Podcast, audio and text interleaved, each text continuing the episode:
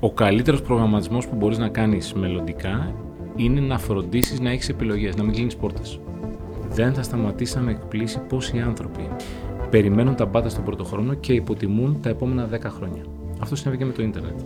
Ναι. Πώς μπορώ εγώ να πάρω αυτή την ιδέα και την κάνω πραγματικότητα; Ε, μην την κάνεις. Μην την κάνεις. Ναι. Είναι Γιατί- ότι είναι, είσαι ότι είσαι; Όχι, γιατί καλές ιδέες τώρα, αν βγούμε έξω στον δρόμο και πιάσουμε πέντε περαστικούς που πούμε έχεις μια καλή ιδέα, θα σου πει έχω τρεις καλές ιδέες. Ναι. Αλλά δεν θες μια καλή ιδέα, θες την καλή ιδέα. Το πιο απλό, απλοϊκό, ωραίο είναι να είσαι εναντίον των πάντων. Και γενικά να μισείς και γενικά να λες «Κα- δεν εμπιστεύομαι, δεν θέλω, δεν θέλω, δεν θέλω. Το πιο εύκολο πράγμα, το όχι. Ποιος λόγος κερδίζει τον εργοδότη για να δώσει αύξηση σε κάποιον; Αχ, πολλά πράγματα. Δεν... Το ένα tip, προετοιμάσου με μία λέξη. Προετοιμάσου. Δεν είναι κακό να αντιπαθείς, είναι κακό το πώς εκφράζεις την αντιπάθειά σου. Δηλαδή, μπορώ να Γιατί σου πω είναι ότι- κακό να αντιπαθείς ρε Γιατί είναι Σταύρο; ανθρώπινο. Και ό,τι είναι ανθρώπινο είναι για μένα καλό. Εντάξει, α- ανθρώπινο και ο φθόνος και ζύγια Βέβαια. πρέπει να υπάρχουν. Να Ο πάει στη- εργοδότης που σε παίρνει και σου δίνει τα διπλά ή τριπλά λεφτά, ακριβώς τόσο γρήγορα θα σκεφτεί να σε απολύσει.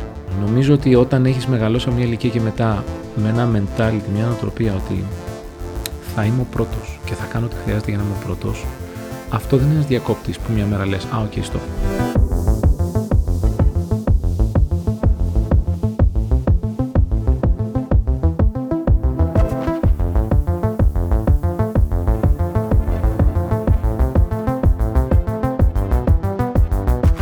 Ναι. Τι απαγγέλλεσαι. επαγγέλλομαι να βγάζω το καλύτερο από τους ανθρώπους είτε αυτό σημαίνει να δουλεύουν μόνοι είτε να δουλεύουν σε ομάδες και αυτό στη συγκεκριμένη χρονική στιγμή ανάλογα την εταιρεία, τη φάση που βρισκόμαστε να έχει το καλύτερο δυνατό αποτέλεσμα. Πώς ήρθες ε, μέχρι εδώ; Αναγνωρίζοντας ότι δεν είναι ανάγκη να έχεις long term πλάνο και όταν λέω long term πλάνο να σχεδιάζεις πάνω από 3-5 χρόνια γιατί απλά δεν μπορείς να σχεδιάσεις. Ναι, εξανάκουσα το ότι τον είπε το ε, σε ένα από τα podcast του προσφέρω ο Τζο Ρόγκαν όταν τον ερώτησαν ποια είναι η ρουτίνα σου; Είπες παιδιά δεν είμαι από τους ανθρώπους που έχω όραμα, πλάνο και βλέπω μπροστά. Ξυπνάω το πρωί, κάνω τη ρουτίνα μου, είμαι σε έναν δρόμο αλλά δεν προγραμματίζω για το αύριο. Και ό,τι βγει.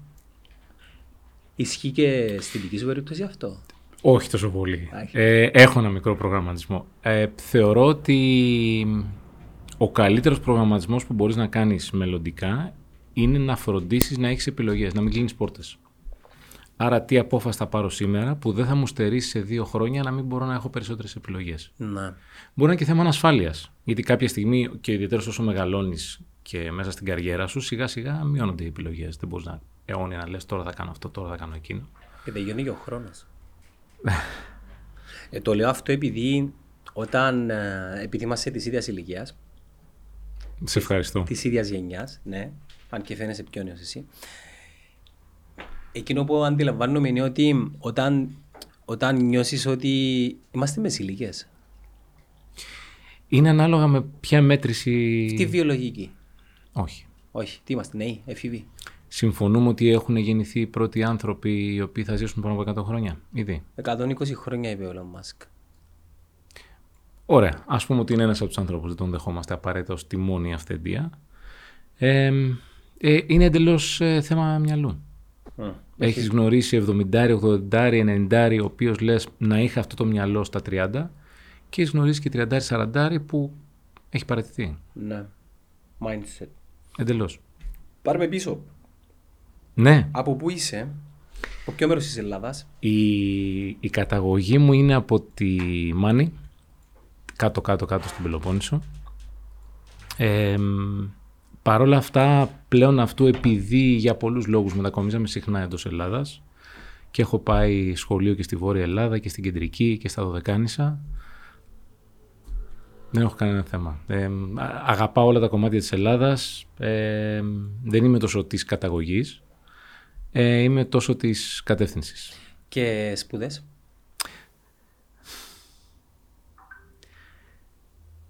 Σπουδές ε, έκανα την παύση γιατί σκέφτηκα πόσα δεν ήξερα και πόσα εν τέλει με βοήθησε το γεγονός ότι έκανα συνδυασμένες σπουδές με το που ξεκίνησα στο πανεπιστήμιο. ε, κατάλαβα περίπου τι μου αρέσει, όχι τι θέλω να κάνω στο μεταπτυχιακό. Το μεταπτυχιακό μου ήταν πάνω στη διοίκηση επιχειρήσεων και στην τεχνολογία.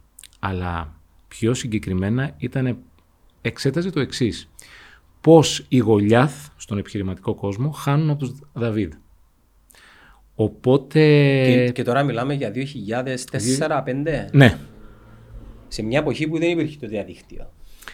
Σε μια εποχή που το διαδίκτυο ήταν ε, Web 1, είχε φάει τα μούτρα του, είχε γίνει stock market crash στην Αμερική μεγάλο, άρα λέγανε φούσκα. Γιατί δεν είχαν συνειδητοποιήσει ότι κάποιες φορές, και αυτό το έχει πει ο Bill Gates, βλέπουμε μια νέα τεχνολογία. Το λέω γιατί τώρα υπάρχουν πολλές νέες τεχνολογίες. Βλέπε μια μορφή του AI που βλέπουμε. Ε, και λέει ο κόσμος, α, περιμένω να γίνουν τα πάντα τον πρώτο χρόνο. Και ο Bill Gates έχει πει ότι δεν θα σταματήσει να με εκπλήσει πόσο οι άνθρωποι δεν υποτιμούμε, συγγνώμη να το πω σωστά, δεν θα σταματήσει να με εκπλήσει πόσοι άνθρωποι περιμένουν τα πάντα στον πρώτο χρόνο και υποτιμούν τα επόμενα 10 χρόνια. Αυτό συνέβη και με το ίντερνετ. Όμως ο Γολιάθ να χάνει από τον Δαβίδ ή ο Δαβίδ να κερδίσει τον Γολιάθ είναι ιστορία που δεν έχει σχέση με την τεχνολογία. Έχει, είναι ξανά εντελώς mindset. Γιατί βρέθηκε ο Δαβίδ και ενώ ο άλλος ήταν δυνατός με το σπαθί, με την ασπίδα. Ε, βέβαια. Ναι. Από κάπου βγαίνει. Μπορεί να υπάρχει ένα παράδειγμα, αλλά είμαι σίγουρος ότι υπάρχουν πάρα πολλά αντίστοιχα παραδείγματα στο πέρας των αιώνων. Γιατί η Σφεντόνα που πέταξε μια πέτρα τον πέτυχε με την πρώτη και κέρδισε. Γιατί είχε το θάρρος να σταθεί μπροστά του. Εντάξει, οι, περισσότε, οι περισσότερες ιστορίες βγαίνουν και από τα, και τα θέλω και τις, ε, και τις ε, επιθυμίες των ανθρώπων. Εντελώς. Τα παραμύθια, ιστορίες. Εντελώς. Και επειδή τότε δεν γραφόντουσαν, και ξέρω ότι έχουμε φύγει από την πολύ απλή ερώτηση που μου έκανες στη Λεγόντουσαν. Επειδή λεγόντουσαν, επιλέγαμε μόνο αυτά που ευαισθητοποιούσαν τον άλλον, ακουμπούσαν ευαίσθητες χορδές. Όχι αυτά που θα ξεχνούσε την επόμενη μέρα. Ναι. Γιατί αν τα ξεχνούσε δεν θα τα έλεγε. Να επιστρέψω στις σπουδές πάντα λοιπόν με συνειδητοποίησα από όσο με συναρπάζει το γιατί ο Γολιάθ χάνει τον Δαβίδ και τι είναι αυτό που κάνει τον Δαβίδ να αποφασίσει να ε, αντιμετωπίσει τον, τον Γολιάθ. Ε, άρα οι σπουδές μου ήταν εκεί και κατόπιν ε, ξεκίνησα σε ένα startup. Ήμουνα στην ιδρυτική ομάδα πέντε ανθρώπων ουσιαστικά σαν έναν Δαβίδ, γιατί αυτό είναι το κάθε startup. Με τι ασχολείται το startup? Είχε το βασικό του προϊόν, αν μπορώ να το πω έτσι, ήταν το περιεχόμενο, το storytelling. Ήταν στα media, ε, τα οποία τότε ξεκινούσε η άνθηση. Περιεχόμενο, με φωτογραφία, με κείμενο, με, με, βίντεο σιγά σιγά ε, και είχε ως ανταγωνιστικό πλεονέκτημα αυτό που δεν είχαν όλοι οι άλλοι γιατί αυτό αναγκάζει να κάνεις ως startup, ως David, την τεχνολογία. Ήταν 24 media ή Ήταν 24 media. Ήταν 24 media. Ήσουν εκεί ε, όταν ήταν 5 άτομα; Νομίζω ήμουν εκεί όταν ήταν 2 άτομα. Ε, η οποία τον πρώτο χρόνο δεν ήταν 24 media. Τον πρώτο χρόνο ήταν αυτό που πλέον τα startups λένε ως MVP, δηλαδή Minimum Viable Product. Ναι, δείγμα. Ναι, να δούμε αν λειτουργεί. Όχι κατευθείαν να πάμε να τα ποντάρουμε όλα στο κόκκινο ή στο μαύρο. Ε, οπότε έγινε αυτό και μετά από μια εταιρεία ας πούμε πέντε ανθρώπων ε, έχει φτάσει να είναι τώρα αυτή τη στιγμή μια εταιρεία 250 ανθρώπων. Ε, συγγνώμη, να μείνουμε λίγο εδώ. Ναι. Πώς έφυγες από εκεί; Ακούγεται πολύ μορφή ιστορία, γιατί δεν είσαι ακόμη μέρος της. Είναι εξαιρετική ιστορία. Ε, γιατί στο πλαίσιο της εξέλιξης κάποια στιγμή, όσο και να ακούγεται κλεισέ, οι κύκλοι ολοκληρώνονται. Νιώθεις ότι προσέφερα όσο έκανα προσφέρω. Ήσουν ένα stakeholder ή shareholder; Ήμουν stakeholder. Ναι. Ε, με ενδιαφέρει πολύ η ιστορία αυτού του startup, να μείνουμε λίγο εκεί και μετά να πάμε στο επόμενο σου στάδιο. Όταν ξεκινούσε αυτό το startup, startup ε, υπήρχε, υπήρχε, υπήρχε χρήμα ή απλά η ιδέα και το καφέ και τα δύο άτομα, τα τρία άτομα και το πρώτο ας πούμε προϊόν; Όχι, δεν υπήρχε χρήμα. Υπήρχε καταρχάς ένα, ένα obsession, μία μανία Πώς είναι δυνατόν όλοι οι άλλοι να μην βλέπουν αυτό που βλέπουμε εμείς. Και λες, μα είναι δυνατόν. Είναι δυνατόν να μην το βλέπουν. Γιατί τα παραδοσιακά μέσα, οι εφημερίδες τότε παντοδύναμε, στη τηλεοπτική σταθμή, τα, τα ραδιόφωνα. Γιατί δεν το βλέπουν αυτό που έρχεται. Τι ερχότανε, το διαδίκτυο. Ναι. Και η πρόσβαση όλων σε όλα. Ξέραμε ότι θα βγει μετά από λίγα χρόνια το iPhone, δεν το γνωρίζαμε. Ε, ξέραμε τον ρόλο που θα, έχουν, που θα βγουν τα κοινωνικά δίκτυα, δεν το γνωρίζαμε. Αυτό όμως που γνωρίζαμε είναι το ίντερνετ ερχότανε με την κανονική του μορφή, όχι τη μορφή της φούσκας λίγα χρόνια νωρίτερα και δεν θα φεύγει. Θα είναι όπως τώρα που μεγαλώνουν γενιές οι οποίες το θεωρούν ότι απλά υπάρχει, όπως μεγαλώσαμε εμείς με το ρεύμα.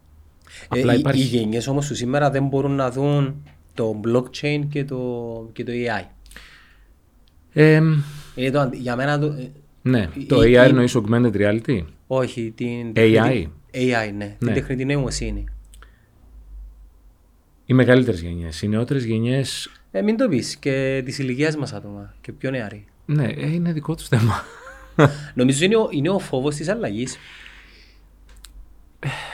Ο μ, αθλής, έτσι. Ναι. Η... Δεν είναι ο φόβος αλλαγής, είναι ότι έχεις ξεχάσει να αλλάζεις. Δηλαδή, τώρα αν σκέψου για πέντε χρόνια σταματήσεις να αθλείσαι και μετά να ξαναμπείς στο γυμναστήριο ή στο... Τι, τι, τι άθλημα κάνεις. Ε, πυγμαχία. Να ξαναμπείς μέσα στο ring. Θα έχεις φόβο, αλλά δεν έχεις φόβο γιατί φοβάσαι, θα έχεις φόβο γιατί έχεις ξεχάσει. η επαναφορά έχεις είναι αγωνίσει. γρήγορη όμως. Σωστά. Όχι; Ανάλογα πόσο καιρό έχεις μείνει εκτός. Ναι. Δεν λέω ότι κάθε μέρα πρέπει να ξυπνάμε για Στο να λέμε άθλημα τι θα ονομάζεται μάθεις. ring rust. Ring rust. Το Ε, αγαπημένο πολύ σου ωραία. άθλημα, συγγνώμη. Το αγαπημένο σου άθλημα; Ε, ομαδικό άθλημα το NFL μετά το ποδόσφαιρο. Το Νομίζω ευρωπαϊκό. κάνεις, να κάνεις επεισόδιο μαζί με το φιλαράκι με τον Κώστα. Ναι. Ε, με χαρά. Μόλις ξεκινήσει η σεζόν τέλη Αυγούστου.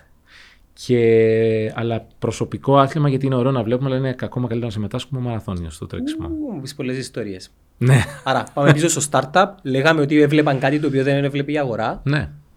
Ε, οπότε ξέρεις, ε, και ιδιαίτερα στα πρώτα χρόνια, 4-5 χρόνια, ε, ήταν εντελώς λογική bunker down, δηλαδή μέσα τη δουλειά μας και στους άλλους να μην το βλέπουν. Τι να κάνουμε τώρα; Να ρωτήσω κάτι. Στα πρώτα χρόνια δημιουργία ενός startup, αν σου έβαζα τρεις πυλώνες να διαλέξεις έναν ή να τους βάλεις ιεραρχικά, Ναι. και ο πρώτος είναι, όχι ο πρώτος, το βάζω τυχαία. Awareness, product, ε, να το πω στα ελληνικά, αντίληψη ύπαρξης, ποιότητα προϊόντος ή χρήμα. Ε, χρήμα πάντα τελευταίο. Πάντα τελευταίο. Ναι. Γιατί με Ε, τις... δεν λέω ότι δεν θα το θέλαμε πρώτο. Ναι. Έτσι. Γιατί ε, με τις λογίες ότι πρέπει να κάνεις τα πάντα για να έρθει χρήμα μέσα για να μπορείς σιγά Ε, σιγά. λάθος, λάθος. Είναι βραχυπρόθεσμο εντελώς. Προφανώς πρέπει, γι' αυτό το είπα και για το minimum viable product. Πρέπει να μπορείς να δεις ότι θα βγάλει χρήματα. Ε, νομίζω όμως στην ιστορία του επιχειρήν δεν υπάρχει μια καλή ιδέα που άνθρωποι με δεξιότητες ασχολήθηκαν αιμονικά, όχι μόνο με πάθος, με αιμονή και δεν έβγαλε χρήματα. Ε, πώς τότε, για παράδειγμα, ας θεωρήσουμε ότι η ομάδα δεν έχει μια πολύ καλή ιδέα. Ναι, Ωραία. Και μας λείπουν τα... ε, μας λείπει η επένδυση. Και ας θεωρήσουμε δεν υπάρχει κύκλος επενδυτών, angel investors και capitals και τέτοια. Ναι. Πώς μπορώ εγώ να πάρω αυτή την ιδέα και την κάνω πραγματικότητα; Ε, μην την κάνεις. Μην την κάνεις. Ναι. Είναι Γιατί- ότι είναι, είσαι ότι είσαι. Όχι, γιατί καλές ιδέες τώρα, αν βγούμε έξω στον δρόμο και πιάσουμε πέντε περαστικούς του πούμε έχεις μια καλή ιδέα, θα σου πει: Έχω τρεις καλές ιδέες. Ναι. Αλλά δεν θες μια καλή ιδέα, θες την καλή ιδέα. Ε, Πώς θα το ξέρουμε αν δεν βγει στην αγορά; If you know, you know. Ναι, μα, μα, οκ, δεν θα πω μα ξέρω. Αυτή τη στιγμή π.χ. να σε ρωτήσω, πες μου μερικές καλές ιδέες, δεν θα μου πεις τουλάχιστον πέντε. Τέσσερις. Τέσσερις. Πολύ ωραία. Ε, αυτό είναι το πρόβλημα. Χρειάζεσαι μία. Χρειάζεσαι μία. Χρειάζεσαι μία. Άρα να φιλτράρουμε. Όχι, να προτεραιοποιήσουμε. Γιατί το μόνο πράγμα που πραγματικά έχουμε όλοι και το πιο πολύτιμο πράγμα που υπάρχει είναι ο χρόνος. Ένα πράγμα που με ρωτάνε συχνά οι άνθρωποι του κύκλου μου οι οποίοι μοιράζομαι τις ιδέες μου λένε ποιο είναι το, το πλάνο ε, χρηματοδότησης. Ναι. Και ε, εμένα δεν, μου- δεν μου κάθεται αυτό όταν λέμε ότι χρειάζεται υπομονή και τους λέω εγώ αντί να δούμε το λεγόμενο monetization ε, πλάνο το οποίο είναι κάτω στον δρόμο μετά από 4-5 χρονιά πάμε να δούμε κατά πόσο δίνει αξία στην αγορά. Είναι καινοτόμο. Και εκεί κολλάμε πάντα. ναι.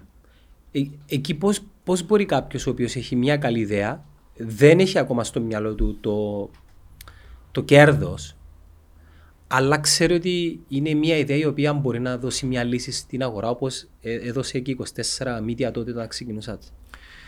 Ε, προς τα τελευταία χρόνια της 24 Media είχα αναλάβει όλο το κομμάτι των επενδύσεων, γιατί πλέον βγάζαμε χρήματα, ε, και επενδύσεων κυρίως σε τεχνολογικά startup. Οπότε, ε, θέλω να πω μια ιστορία. Ε, που μου έδωσε να καταλάβω, γιατί μπαίναμε σε διάφορα startup με angel investing ε, ποσά, αλλά ταυτόχρονα μπήκαμε και σε κάποια fund του European Investment Fund που επενδύαν εκείνα. Και εκείνοι ήταν επαγγελματίες. Ναι. Ξέρουν πολύ, πολύ καλύτερα. Το... Ε, Είναι η δουλειά τους. Ε, ένα πράγμα λοιπόν που μου έμαθα είναι το εξής. Σε πόσους απευθύνεται αυτή η ιδέα; Αν λοιπόν η ιδέα απευθυνόταν για παράδειγμα στους κατοίκους της Μάνης, δεν τους ενδιαφέρει. Στους κατοίκους του Πελοποννήσου, δεν τους ενδιαφέρει. Στους κατοίκους της Ελλάδας, δεν τους ενδιαφέρει.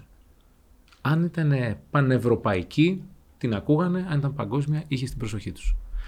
Άρα η συμβουλή είναι. ε, είμαστε στην εποχή, τη- την πιο συνδεδεμένη εποχή στην ιστορία της ανθρωπότητας. Όταν λες συνδεδεμένοι, εννοείς είμαστε όλοι ε, συνδεδεμένοι.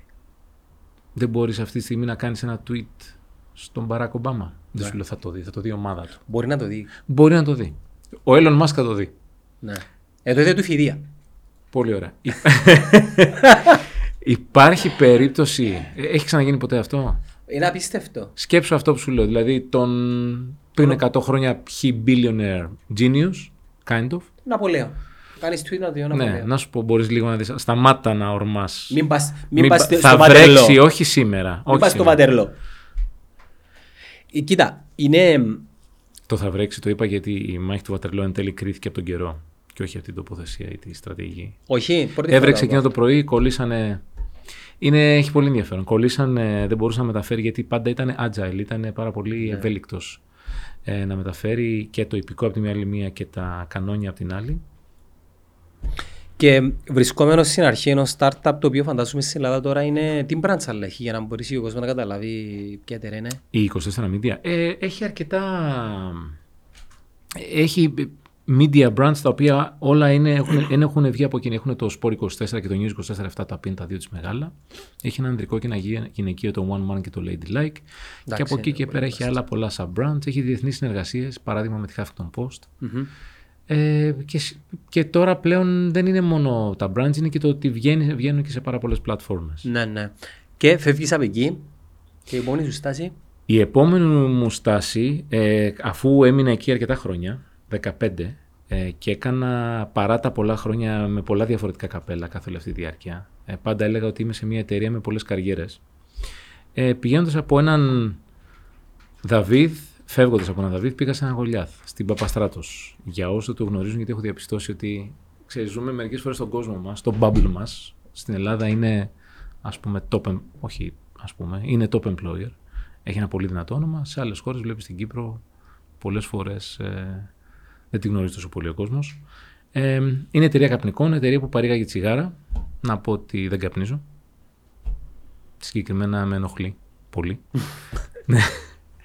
Ε, η οποία όμως κάνει ένα, μια πολύ μεγάλη μεταξέλιξη, ένα πολύ μεγάλο transformation και προσπαθεί η ίδια από Γολιάθ να αποκτήσει νοοτροπία Δαβίδ για να μπορέσει να υπάρχει την επόμενη Ήταν μέρα. παροχής ε, ε, καπνικών ε, ε, branch ή δημιουργούσαν και δικά τους; Όχι, δικά της είχε. Δικά Πάντα. Ε, το 2004 είχε εξαγοριστεί από τη Philip Morris International. Ε, παρόλα αυτά, πολύ έξυπνα ε, κράτησε το οικογενειακό κλίμα εντός πολυεθνικού περιβάλλοντος. Την κουλτούρα. Ναι, Πώς, πώς κρατάς το οικογενειακό κλίμα με χίλιους υπαλλήλους; πώς το κρατάς πραγματικά. Ε, Εντάξει, και στην Κύπρο συμβαίνει αυτό. και γενικά πώς κάνεις transform είναι μια ωραία ερώτηση. Βάζεις το όνομα της οικογένειας πάνω από τον brand. Μπορείς να το βάλεις και εν τέλει από κάτω να βάλεις 10 στελέχη που δεν ξέρουν την εταιρεία, δεν την εκτιμούν, δεν έχουν τις ίδιες αξίες. Νομίζω οι εταιρείες αλλάζουν, τα προϊόντα αλλάζουν. Ω επιχείρηση, είτε είσαι του ενός ατόμου είτε των χιλίων, δεν αλλάζει τις αξίες σου. Και νομίζω ότι αυτό έχει πετύχει, δεν έχει αλλάξει τις αξίες της. Ποιο επικοινωνεί τι αξίες αυτές. Δηλαδή μετά από 30 χρόνια φεύγει αυτή η γενιά, αλλά οι αξίες μένουν στον αέρα. Αυτό πώς το επικοινωνείς; Οι άνθρωποι της, ο ένας τον άλλον. Ένα μανιφέστο κάπου κρυμμένο, κάπου το οποίο. Όχι, δεν έχει κάποιο ύμνο που κάθε πρωί ε, απαγγέλει προς όλη την εταιρεία. Ε, δεν χρειάζεται κάθε φορά να είναι με λόγια. Ε, Περισσότερες φορές είναι με πράξεις. Ε, Όταν έχεις όμως τμήματα τα οποία είναι ε, διάσπαρτα σε... στην Ελλάδα για παράδειγμα, τα οποία μπορεί να έχουμε στην Αθήνα, γραφεία μπορεί να έχουμε στην Κρήτη, στη Θεσσαλονίκη. Ναι. Και έρχεται ένας νέος ε, συνάδελφος εργαζόμενος. Πώς πώς γίνεται η επικοινωνία του, του μανιφέστου, της αξίας; Γίνεται, είναι κάτι που γίνεται. Τα Σίγουρα. μεγάλα πράγματα τα κάνουν. Υπάρχουν διαδικασίες, λέει ποιες είναι οι αξίες μας, τι πιστεύουμε εμείς, τι θέλουμε να πετύχουμε και κυρίως με ποιον τρόπο θέλουμε να το πετύχουμε. Και ε, εκεί φαίνονται οι αξίες. Το με ποιον τρόπο θες να το πετύχεις. Το ότι όλοι θέλουμε να είμαστε επιτυχημένοι είναι εκ των όνων κάνευ. Ε, το επικοινωνεί καταρχάς μέσω trainings, τα οποία έχουν και εκείνα την αξία τους, αλλά νομίζω είναι κυρίως με το πώς υποδέχονται οι άνθρωποι. Πώς θα κάνουν υπομονή τον πρώτο καιρό, που από τη μία δεν γνωρίζεις, από την άλλη θες να δείξεις. Ιδιαίτερω αν είσαι και λίγο πιο εμπειρίο τέλεχο.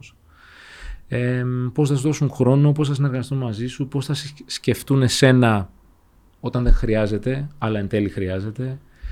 Ε, είναι τα μικρά πράγματα, οι λεπτομέρειες. Ξέρεις αυτό που λένε ότι η κουλτούρα είναι αυτά που κάνουμε όταν δεν μας βλέπει κανείς. Ναι, ναι. Ε, να θεωρήσω ότι μένεις Φίλιπ Μόρις από τότε μέχρι σήμερα; Ναι.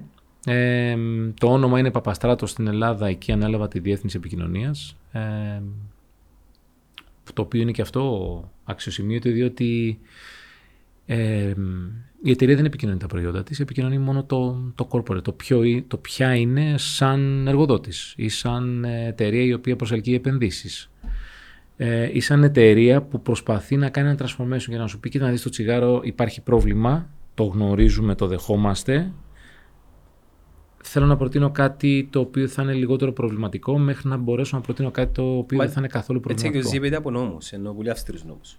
Ορθώς. Και φαντάζομαι η ίδια η εταιρεία βάζει και στον εαυτό της νόμους πιο αυστηρούς από τους νόμους του κράτους για να μπορεί να κρατά έτσι λίγο απόσταση από κόκκινες γραμμές. Είναι, ξέρεις, είναι πάντα μια πολύ καλή συζήτηση να γίνεται αυτή. Ε, Νομίζω η, η, η σωστή απάντηση είναι στη μέση. Δηλαδή, σίγουρα πρέπει να υπάρχει αυστηρό νομοθετικό πλαίσιο. Σίγουρα όμως και κάθε εταιρεία πρέπει να φροντίζει να έχει όχι μόνο το τυρί, αλλά να, και αυτός και για κάθε εταιρεία, για κάθε κλάδο, αλλά να, να μην ψάχνει τα παραθυράκια του. Ναι. Και θεωρώ. Να το έβρει σε κάποια φάση αν τα ψάχνει. Θεωρώ είναι ανθρώπινο να το βρεις. Είναι ανθρώπινο να ψάχνεις το edge που λέμε. Απ' την άλλη, αν έχεις την αξία και την, τις αξίες και την κουλτούρα ώστε ακόμα και να το βρεις να αυτοσυγκρατηθείς ή να πεις: Κοίτα, και εδώ έκανα λάθος. Okay, γιατί θα κάνεις λάθος. Ε, μακροπρόθεσμα είσαι μια χαρά. Οπότε η εταιρεία ήμουν εκεί τρία χρόνια ε, και μετά προέκυψε η Κύπρος. Δηλαδή... Είναι απόσπαση ή είναι... Δυσμενής μετάθεση. ναι, ναι, ναι, για, για εσένα πώς, πώς υποδέχτηκες, ήταν πρόταση δική, ήταν... δική σου ιδέα ή θέλω να ξέρω αν η Κύπρος είναι κάτι καλό ή δυσμενής; μπορεί να είναι αρχηγείο, μπορεί να είναι... Ε, ήταν, όσο και να ακουστεί διπλωματικά, ήταν αμφίδρομη πρόταση. Δηλαδή, κοιταχτήκαμε και συνοηθήκαμε. Ναι, αλλά δεν αγκαλιαστήκατε. Ήταν, όχι, όχι. Μαμά, πάω Κύπρο. ήταν και για τους δύο το κατάλληλο, ήταν και για μένα κατάλληλο και για την εταιρεία το κατάλληλο. Ήταν κάποιες φορές αν μπορώ να κάνω μια μεγάλη παρένθεση, να πω κάποια από τα πράγματα που θα ήθελα να μου είχαν πει όταν ξεκινούσα, ότι σκληρή δουλειά, εκπαίδευση, μόρφωση, ικανότητες, ταλέντο, θέλεις και λίγο τύχη. Την τύχη όμως δεν την. Όχι τύχη με την έννοια του καζίνο. Ναι. Ε, θέλεις να είναι καλός ο χρονισμός. Να, πώς το λένε, να ευθυγραμμιστούν τα άστρα. ναι, δεν θα έλεγα να συνομωτήσει το σύμπαν. Όχι, το σύμπαν δεν συνομωτεί. Ναι, λυπάμαι. Να, να ευθυγραμμιστούν οι πλανήτες ή τα άστρα λένε. Και οι πλανήτες. Και οι πλανήτες. Ναι, ναι, αλλά για να ευθυγραμμιστούν οι πλανήτες ε, είσαι σε μια πορεία και είσαι έτοιμος. Ε, Πώς το λένε, ε, η τύχη δεν είναι ε, απλά λιγότερο ή περισσότερο από μια καλή προετοιμασία. Πολύ ωραίο. Δεν το, δικό μου αγαπημένο είναι ότι που το έχω διαπιστώσει είναι ότι όσο πιο σκληρά δουλεύω, τόσο πιο τυχερός γίνομαι για κάποιο μαγικό Μα είναι μαγικός ο λόγο. Ναι. Πάλι να πάω στο αθλητισμό, επειδή είμαστε και οι δύο λάτρες ναι, του αθλητισμού. Ναι. Δεν θα πάω στο NFL, θα πάω στο NBA. Mm. Θα, και, θα, και θα πάρω παραδείγματα γνωστούς παίχτες. Jordan, ε, Kobe, LeBron. Πόσες χιλιάδες σου κάνουν και έκαναν για να μπορούν να είναι εκεί στο τελευταίο μα με τη Utah. Στο... Να έχουν και γρήπη. Έχουν... Α, εννοείς να... Ο Τζόρνταν που είχε το The Flu Game. Είχε το, το The Flu να, να μπορεί ο Λεμπρόν φέτος να βγά, πετάξει έξω το Στεφκάρη. Ενώ δεν είναι τύχη, είναι αγώνας και κόπος και προετοιμασία μόνο. μόνο. μόνο. Απλά στατιστικά και περισσότερο το λέω για την τύχη γιατί γι' αυτό λέω χρονισμό, δεν υπάρχει θεά τύχης, θεά τυχείας. Αντίστοιχα θα έχεις κάνει τόσο σκληρή δουλειά και θα αποτύχεις. Α, Δηλαδή σου αναλογούν και τα δύο. Να πούμε το παράδειγμα το πρόσφατο του Ολυμπιακού στο Final Four. Η καλύτερη ομάδα έκανε τον καλύτερο αγώνα για 38 λεπτά, έκανε τρεις λάθος επιλογές, η άλλη ομάδα έκανε δύο σωστές και την τρίτη η οποία έβαλε ένα σουτ το οποίο αψηφά τους νόμους φυσικής. Ανοίγω άλλη παρένθεση. Ναι. Ήταν τυχερή η Ρεάλ και ο Γιουλ. Όχι. Όχι. Άρα Όχι, έχουν δουλέψει σκληρά για να μπει αυτό το σουτ. Δεν έκλεισε τα μάτια και την πέταξε. ξεχνάμε πώς κατέκτησε το τελευταίο Ολυμπιακός. Βέβαια. Ή πώ πέρασε τη Φέντερ Παξέ. Ναι. Πάλι με ένα σουτ στα 3 δευτερόλεπτα. Ναι. Πάλι πήρε σουτ στα 3 δευτερόλεπτα. Ο ίδιος Ελεύθερο παίκτης. σουτ, Ο ο ίδιος ίδιος παίκτης παίκτης. και όχι τρίποντο δίποντο, το έχασε. Ναι. Ε, είναι ακριβώς το ίδιο νόμισμα. Απλά έχει δύο πλευρές. Ναι. Λοιπόν, ε, και επιστρέφουμε πίσω στο, ε, στο κομμάτι Φίλιπ Μόρις. Έρχεσαι στην Κύπρο, Ναι. όχι δυσμενής, Το αντίθετο. μέσο, γκράντε μέσο. Το αντίθετο, ναι. Ε, έρχομαι στην Κύπρο διότι η εταιρεία αποφασίζει ότι δεν θέλει απλά να είναι μια επέκταση της Ελλάδας με την έννοια του ότι έχω έναν άνθρωπο να ασχολείται εκεί με μια μικρή ομάδα. Έρχομαι για να φτιάξουμε τη φίλη Μόρι Cyprus, δηλαδή να γίνει ένα startup ξανά εντός μιας πολυεθνικής. Ε, Αυτό που λένε γέφυρα προς Μέση Ανατολή και Αφρική ισχύει όχι καμία σχέση. για τον λόγο που έχει ιδρυθεί η εταιρεία; Η σημασία της Κύπρου. Ουφ, μεγάλη ερώτηση. Ναι, γιατί όχι, γεωγραφικά. Το θέμα είναι πόσο το θέλει η Κύπρος. Πολλά πράγματα που θέλουμε Σταύρο, αλλά δεν Ναι. ξέρω, μερικές φορές... Είναι σαν τις καλές ιδέες. Ποιο θες όμως κυρίως; Ναι. Ευχαριστώ. Ε, νομίζω τα brands δεν θέλουν πραγματικά την αγορά-αγορά της Κύπρου. Ε, θεωρώ πάντα ότι η Κύπρος είναι ένα καλό, πώς το λέμε, test ground από τη μία και, από τη, και δεύτερο ε, πρόσβαση. Ναι, ε, πάμε στην αρχή, αρχή, αρχή της συζήτησής μας. Δεν γνωρίζω. Να δείξει. Ναι, όχι θα δείξει όμως πάμε και όπου βγει. Δεν γνωρίζω, αλλά ξέρω κάποιοι... Θα σου πω τι γνωρίζω. Γνωρίζω ότι τεχνογνωσία με ταλαντούχους ανθρώπους και σκληρή δουλειά θα οδηγήσει κάπου καλά. Η σκληρή δουλειά είναι ε, υπομονή και χρόνος ή είναι φτιάργε κούσπο; Τι σημαίνει Ε, σκληρή δουλειά για σένα; Ναι. Σκληρή δουλειά να δουλεύω 12 ώρες ή να δουλεύω 8 παραγωγικές; Όχι, σκληρή δουλειά δεν είναι 12 ώρες. Σκληρή δουλειά είναι 16 ώρες. 6 ώρες. Ναι. Α, α, δεν το λέω ότι απαιτούμε τόσες ώρες, μην παρεξηγηθεί. Απλά εννοώ αυτό είναι σκληρή δουλειά. Ε, Είμαστε και σε μια ηλικία Σταύρο που κάποια πράγματα τα λέμε και τα λέμε με επίγνωση και εμπειρία. Πριν κάποια χρόνια, όταν, όταν κάποιος είναι 30 χρονών και όντως θέλει να πει κάτι το οποίο πιστεύει, η, η κοινωνία του λέει: Πού ξέρεις εσύ. Σ- Στα 40, Λάθος που το λέει αυτό η κοινωνία. Γιατί ξέρει αυτό, ξέρει σίγουρα κάτι που δεν ξέρει η κοινωνία. το, είναι σωστό αυτό που λέει κάποιος, απλά ε, δεν πρέπει να το λες εσύ, επειδή ακόμα δεν το κέρδισες για να το λες. Ε, Ναι. ναι, είναι μεγάλη συζήτηση. Ε, κατά πόσο αυτό που λέμε εξαρτάται από αυτόν που το λέει. Αυτό πολλές φορές μας οδηγεί και, και παράδειγμα Δαβίδ Γολιάθ. Γιατί τόσο έξυπνοι άνθρωποι σε μια μεγάλη ηλικία, βάλτε όσο θέλει, 40, 50, 60, δεν βλέπουν το startup των 20, 25, των 20 και των 25 Έχουν ξεφύγει. Έχουν μάθει σε, ε, να ζουν σε μια ζώνη ασφαλείας και πλέον δεν, δεν αποδέχονται το καινούργιο. Δηλαδή γίνονται αυτό που, ήταν, αυτό που κατηγορούσαν ότι κάποτε οι ίδιοι. Έχουν, α- έχουν αφήσει να γίνουν. ναι, Δεν βασικά, τους το κάνει κάποιος. Δεν το Είναι, έχω αφήσει. είναι επιλογή. Και δεν νομίζω ότι είναι τόσο. Νομίζω ότι είναι πολύ πιο σύνθετο. Δηλαδή, δεν έχουν μάθει τον εαυτό τους να πει: Οκ, θα μου πει κάτι που μπορεί να μην το καταλάβω κιόλα και δεν θα το γνωρίζω. Κάτσε να μάθω περισσότερα. ναι, αφού ε, φυ- χρησιμοποιείται και, ε, και σε προεκλογικούς αγώ, ε, εκστρατείες. Πιστεύεις στου νέους. Ναι. Ε, τι εννοείς πιστεύεις στου νέους; Ε, τους θέλω πίσω στο αμπάρι να κάνουν Δηλαδή οι σκληρή νέοι δουλειά. τι, δεν, δεν είναι legit ας πούμε. Αφού είναι, οι νέοι έχουν μεγαλύτερη Ναι. αντίληψη του, του πώς είναι ο κόσμος σήμερα. Μμ. Νομίζω το, το ηλικιακό κριτήριο είναι λάθος. Ε, μπορεί να υπάρχει όριμος νέος στα 20 να σου δώσει... Ε, υπήρχε... Δεν θα εμπιστευτείς έναν μέντορα σου ό- όταν είναι 25 χρόνων όμως. Είναι ανάλογα που είναι μέντορά σου.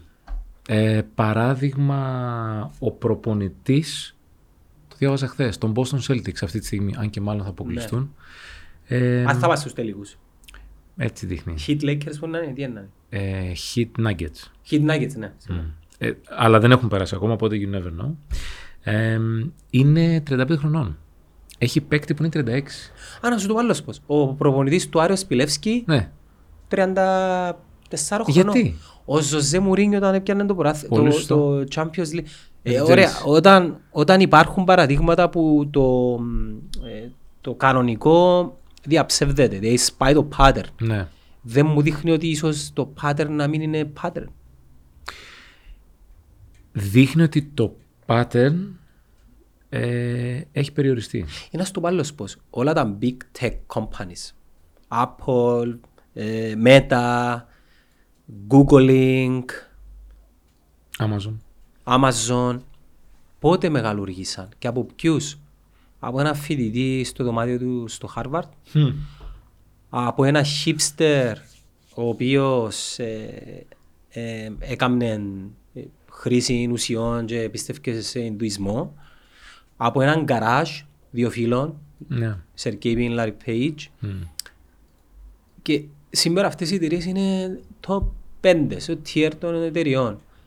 Άρα ακόμη μια ένδειξη ότι το pattern δεν ισχύει. Γιατί στην κοινωνία όμως επιμένουμε ακόμη να πιστεύουμε στο ηλικιακό; Προφανώς υπάρχουν λόγοι. Ε, το οποίο είναι ευ- εύκολο να το ρωτάς όταν είσαι 20, αλλά όταν γίνεις 40-45 και έχεις αυτά για τα οποία κόπιασες και δούλεψες σκληρά, λες κάτσε τώρα είναι η σειρά μου.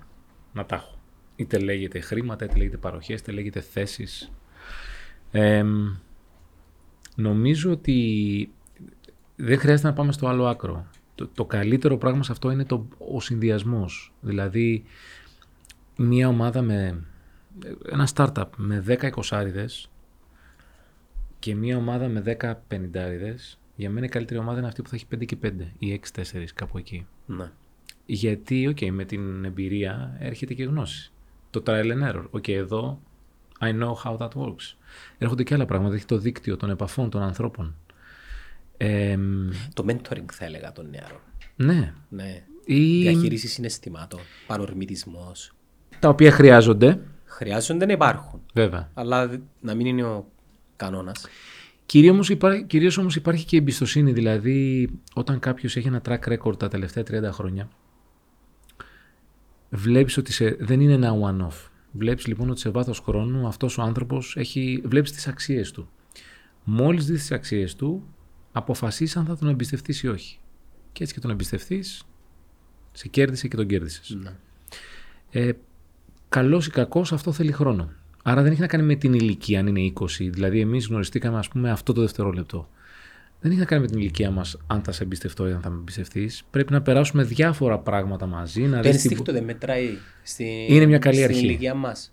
Ε, Εμπιστεύεσαι το ένστικτο σου; Εγώ δεν το πιστεύω πάντως. δεν το εμπιστεύεσαι; Όχι, επειδή είμαι πολύ καλό προαιρέτος. Και... ναι, είναι κάτι το οποίο Άρα το καλοπροαίρετος το βάζεις στα μειονεκτήματα; Ε, σε, ένα, Είναι πλεονέκτημα σε, ή σε, έναν, μειονέκτημα; σε έναν κόσμο που υπάρχει πολύ εγωισμός, ναι, το βάζω και σαν μειονεκτήμα. Είναι, είναι καλό και κακό. Δεν μπορείς να το βάλεις και τα δύο. Πρέπει να το βάλεις ένα από τα δύο. Τι θα διάλεγε. Ε, καλό. Τότε αυτό πρέπει να λες. Ναι. Το, το ότι κάποιοι το εκμεταλλεύονται είναι δικό τους πρόβλημα, δεν είναι δικό σου. Εντάξει, κοίτα. Θεωρώ ότι το Θα καλό αλλάξει αυτός είναι που πάντα, είσαι. μια, είναι πάντα σίγουρη επιλογή. Το να είσαι καλός και το, το να εμπιστεύεσαι τους Όχι, όχι, ανθρώπους. δεν είναι σίγουρη επιλογή. Είναι δύσκολη επιλογή. Το πιο εύκολο είναι να είσαι κακός. Να μην τους προ... να μην τους εμπιστεύεσαι, να τους κράζεις, να είσαι απέναντί τους. Πάντα το ξηγόν του τώρα, φίλε. Τρώει, τρώεις από μέσα σου το πράγμα. Γι' αυτό είναι δύσκολο. ναι. το πιο απλό, απλοϊκό, ωραίο είναι να είσαι εναντίον των πάντων. Και γενικά να μισείς και γενικά να λες «Κα- δεν εμπιστεύομαι, δεν θέλω, δεν θέλω, δεν θέλω. Το πιο εύκολο πράγμα. Το όχι. ναι. Το Το να δύσκολο- παραπονιέσαι. Εντάξει, κάποιες φορές θα παραπονεθείς γιατί είσαι άνθρωπος, αλλά το πιο δύσκολο είναι να λες ναι. Ή αν πεις όχι, να πεις όχι, αλλά ναι έτσι. Δεν αρκείς σκέτο το όχι. Πρέπει να πεις και πώς θα γίνει ναι. Διαφορετικά δεν προχωράς. Δεν προχωράς εσύ, η ομάδα σου, η εταιρεία που ανήκεις. Η Κύπρος, είπαμε ότι δεν ήταν δυσμενή. Πο- το αντίθετο. πο- πόσα χρόνια βρίσκεσαι στην Κύπρο, Είμαι ένα μισό χρόνο. είχες ξανά επισκεφτεί το νησί; Πολλές φορές. Επαγγελματικά ή για... για- Επαγγελματικά γιατί με την προηγούμενη μου ιδιότητα μ, ε, συνεργαζόμουν με πολλά τότε πιο, νεοφυ, πιο νεοφυής επιχειρήσεις όσον αφορά το κομμάτι των ψηφιακών μέσων ε, και, γίνε- και παραδοσιακά μίντια, τηλεοπτικά κανάλια, άρα υπήρχε συνεργασία. Δεν έβγαινα μπροστά, συνεργαζόμουν με επίπεδο ανταλλαγής τεχνογνωσίας. Είναι η ίδια η Κύπρος μ, όπως το ζούσες τότε με το πώς το ζεις τώρα; Όχι, όχι, πολύ διαφορετική. Τι εικόνα είχες για μας; Αν- ε, ε, θέλω Ό,τι ειλικρίνεια. εικόνα και να είχα, ήμουν επισκέπτης. Γυρνώντας πίσω θα έλεγα αυτό που λέω τώρα στους, στους συναδέλφους μου στην Παπαστράτος για παράδειγμα είναι ότι όλοι έχετε και έχουμε περάσει από την Κύπρο. Αν δεν έχεις μείνει δεν την ξέρεις. Ξέρεις κάτι άλλο; Εντάξει, ενίσχυε όμως για κάθε χώρα το πράγμα. Ε βέβαια. Ναι. Απλά για την Κύπρο μιλάμε. Ωραία. Η, η διαφορά είναι προς το... Είναι... Μάλλον συγγνώμη. Δεν ισχύει για κάθε χώρα. Δηλαδή τον Γερμανό δεν, ο Έλληνας δεν λέει τον γνωρίζω. Ναι, το τον snitch Κύπρο είναι θεωρεί snitch. τον γνωρίζει. Ναι. Ο Ελλαδίτης.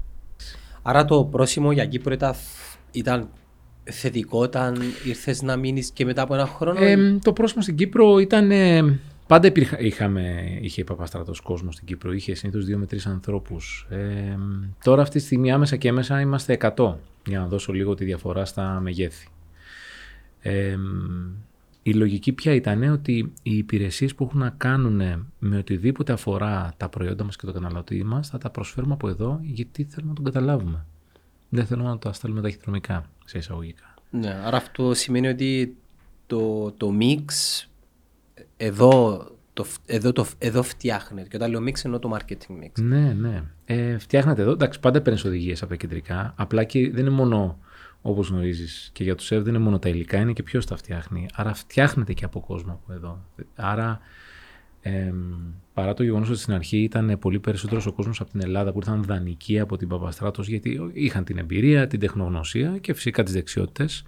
Ε, σιγά σιγά αυτή, ήμασταν γύρω στο 50-50, αυτή τη στιγμή το 70% είναι Κύπροι οι οποίοι έχουμε, έχουν έρθει, έχουν πιστέψει, γουστάρουν, όπως και οι υπόλοιποι φυσικά, ε, και είναι ταλαντούχοι, θέλουν να μάθουν, αλλά θέλουν και να μας μάθουν, να μας δείξουν, γιατί ως γνωστόν η εκπαίδευση και η γνώση είναι αμφίδρομη. Ένα μισή χρόνο σε Κύπρο είπες. Ναι.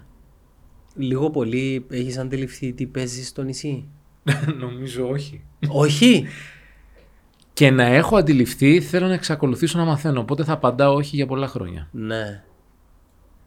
Εντάξει, φανταζόμαι ο κύκλος σου σε κρατάει ίσως μακριά από το τι συμβαίνει λόγω και εργασίας. και Όχι, λόγω δεν του- έχω κύκλο. Όχι. δεν Επειδή, ε, ενώ Ο δεν, εργασια- έχω- το δεν εργασιακός- κάνω παρέα. Προσπαθώ να μην κάνω με τους εισαγωγικά. Θεωρώ ότι, για παράδειγμα, στι επιχειρήσεις αλλά και στους κύκλους, η ομοιογένεια είναι αρνητικό. Δηλαδή, να μην κάνεις παρέα με συναδέλφους; Ε, δεν, δεν λέω θα κάνω παρέα. Ναι, εννοείται, Έτσι. κατάλαβες. Ε, να μην κάνω μόνο με συναδέλφους. Ναι. Και πόσο μάλλον ελαδίτες συναδέλφους. Γιατί; Ε, γιατί δεν θα μάθω τίποτα. Και δεν είμαι εδώ γι' αυτό. Είμαι εδώ για να καταλάβω, να μάθω, να δω τις ανάγκες του. Να δω τι του αρέσει, Το να παλμό, δω και να τι πάρεις τον το ενοχλεί. παλμό. Ε, βέβαια. Ναι. Και ταυτόχρονα να δω και πώς θα με τον σωστό τρόπο θα του πω και για τις δικές μου αξίες. Άρα θα μου απαντήσεις σε κανένα χρόνο. Αν είναι θετικό το πρόσημο της Κύπρου, αυτό μπορώ να το απαντήσω τώρα ναι. Το αν γνωρίζω. ίσως Ε, ένα εμείς γιατί χρόνο. είμαστε πιο αυστηροί με τη, με τη χώρα μας; Έτσι είμαστε. Έτσι είναι παντά. Έτσι πάει πάντα. Ε, π.χ. με τις ομάδες. Ναι. Ποδο- ας πούμε ποδοσφαιρικές ομάδες. Ε, μ, εγώ είμαι Ολυμπιακός. Μπορώ να δεχθώ οποιαδήποτε για κριτική, οποιαδήποτε κριτική για τον Ολυμπιακό από τους Ολυμπιακούς. Οι άλλοι να κοιτάνε τη δουλειά τους και την ομάδα τους. Άρα είναι φυσιολογικό η Κύπρο να στηρεί με την Κύπρο και να με βλέπεις εμένα λίγο πιο διπλωματικό και λίγο πιο... Μα ε, όχι, εμένα μου αρέσει. Ναι, ναι. Ε, ρώτα με την Ελλάδα να δεις τι θα αρχίσω να λέω. Σε επίπεδο μ, εργαζομένων, πώς βρίσκεις την... Εντάξει, φυσικά τώρα θα μου πεις ότι είσαι σε μια εταιρεία στην οποία έχεις αρκετά μεγάλο μερίδιο ευθύνης στη διαχείριση του κόσμου, αλλά λίγο πολύ αντιλαμβάνεσαι σε ποιο επίπεδο βρισκόμαστε. Ε, Προτού μου απαντήσεις, οι ηλικίες των ανθρώπων σας ε, πώς διαχωρίζονται; Έχεις και... έχεις boomers; Συγγνώμη, έχεις baby boomers; Ε, μ, Πολύ λίγους. Το, το σκε, σκεφτόμουν αυτό που, πάνω σε αυτό που λες, σκεφτόμουν το εξής ότι ίσως είμαι ο μεγαλύτερος ηλικιακά και είναι και η πρώτη φορά που το ζω αυτό. Άρα είμαι σε ένα startup where I'm the senior guy και όχι ο έλα πάμε τι γίνεται, έρχει, έρχει αυτή η νέα ιδέα και πρέπει να τη βάλουμε και γιατί δεν το κάνουμε εμείς αυτό και το κάνουν όλοι οι άλλοι. Ε, είμαι τώρα ο... Πω, πω, πω, σιγά σιγά σιγά για να δούμε τι είναι αυτό. Και ο Γκάνταλφ. Ε, ο Master Yoda. Master Yoda. Να, είσαι Star Wars. Φίλε, δεν είδα κανένα Star Wars. Πώς, πώς μπορώ να τα ξεκινήσω; Είναι σφάλμα. Είναι σφάλμα και μου δίνεις και την ιδανική αφορμή να σου πω ότι. Κοίτα, ήρθα σήμερα ως επισκεπτής και σε ευχαριστώ για την πρόσκληση. Οπότε μ, έχω φέρει δύο πράγματα. Ένα για εσάς. Έχω φέρει εδώ πέρα, δεν ξέρω κατά πόσο φαίνεται. Star Trooper. Βλέπω τους σε βίντεο κλιπς μουσικά τους. Ναι. Ναι. Ε, είναι φτιαγμένο από τσιμέντο. Το φτιάχνει ένας φίλος και ένα account στο Instagram. Ποιος; Κάμε plug. Ε, the Concrete Job. The Concrete Job. Yeah. Είναι παιδί από εδώ, Ελλάδα. Είναι πρώην συνάδελφος. Ναι. Στέλνει τα, αν θέλουμε. Δουλεύει, ναι, ναι, δουλεύει σε HR και ξαφνικά είναι αυτό που σου λέω. Θέλει, Άντε, να, ρε. θέλει να κάνει και αυτό. Εγκαλούπι είναι το πράγμα ή... Φτιάχνει το καλούπι και το βάζει μέσα σε τσιμέντο. Ε, μπορεί να σου κάνει και custom πράγματα, αν θες, αλλά κυρίως έχει μανία με Star Wars, με, Ναι. με Goblins, με τέτοια πράγματα. Όποιος πάει στο Instagram θα δει. Άρα ηλεκτρονικά που τα κάνει. Οπότε αυτό το έφερα για εδώ. Ωραίος. Έφερα όμως και κάτι άλλο γιατί. Ε, Να μην είδαμε τούτο.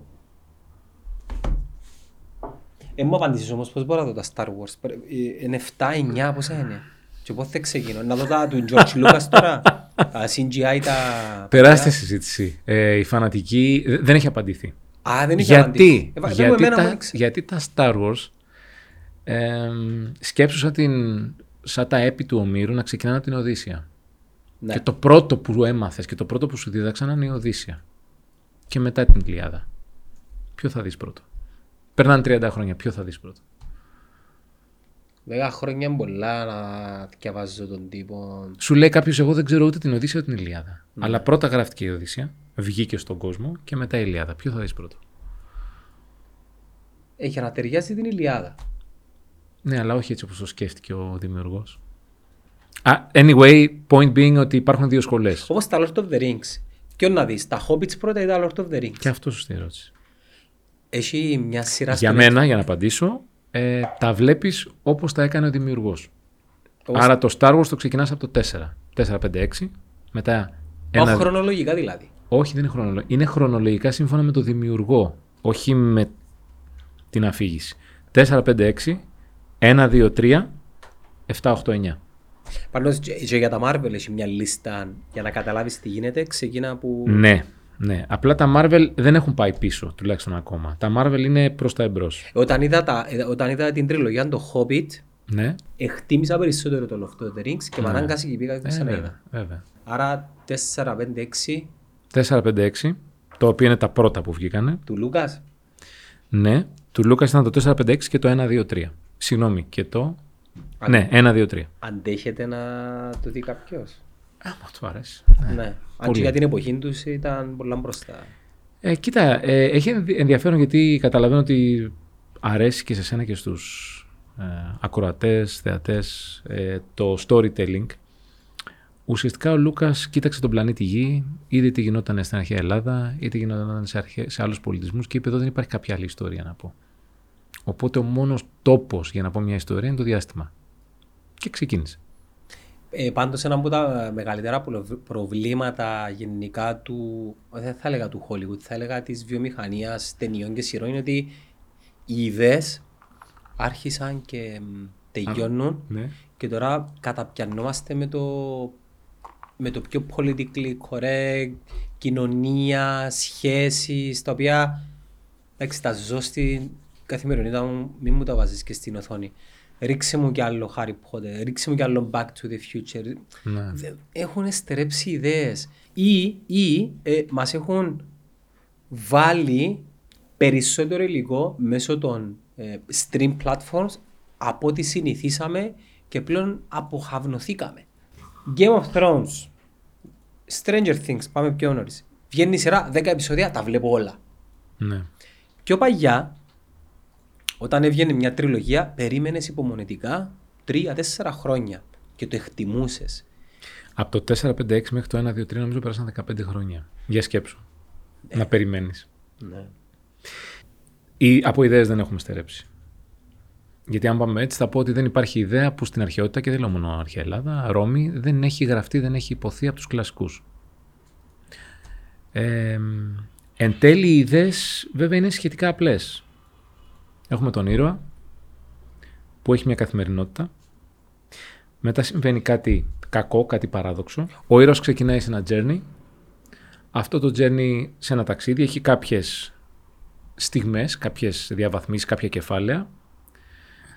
Κάποια στιγμή όλα πάνε καλά σε αυτό το journey και έχουμε αισιοδοξία και αμέσως μετά πάνε φρικτά και είναι έτοιμο να καταστραφεί. Δράμα. Και εκείνη τη στιγμή ο ήρωας κάνει κάτι που τον κάνει ήρωα, πετυχαίνει αυτό που θέλεις σε αυτό το journey και επιστρέφει στην κανονικότητα. Μόλις σου περιέγραψα το 95% όλων των σειρών και ταινιών που έχουμε δει. Ναι. Τώρα τελευταία σκοτώνουν τον ήρωα. Δεν ήταν ποτέ ο ήρωας τότε. Δεν ήταν ποτέ ήρωας. Ναι. Βρίσκεις κάποιον άλλον να είναι ήρωας. Ναι, είναι, είναι τρίκ, αλλά εν τέλει δεν ήταν ποτέ. Στο Game of Thrones τώρα έχουν περάσει αρκετά χρόνια. Μπορούμε να πούμε.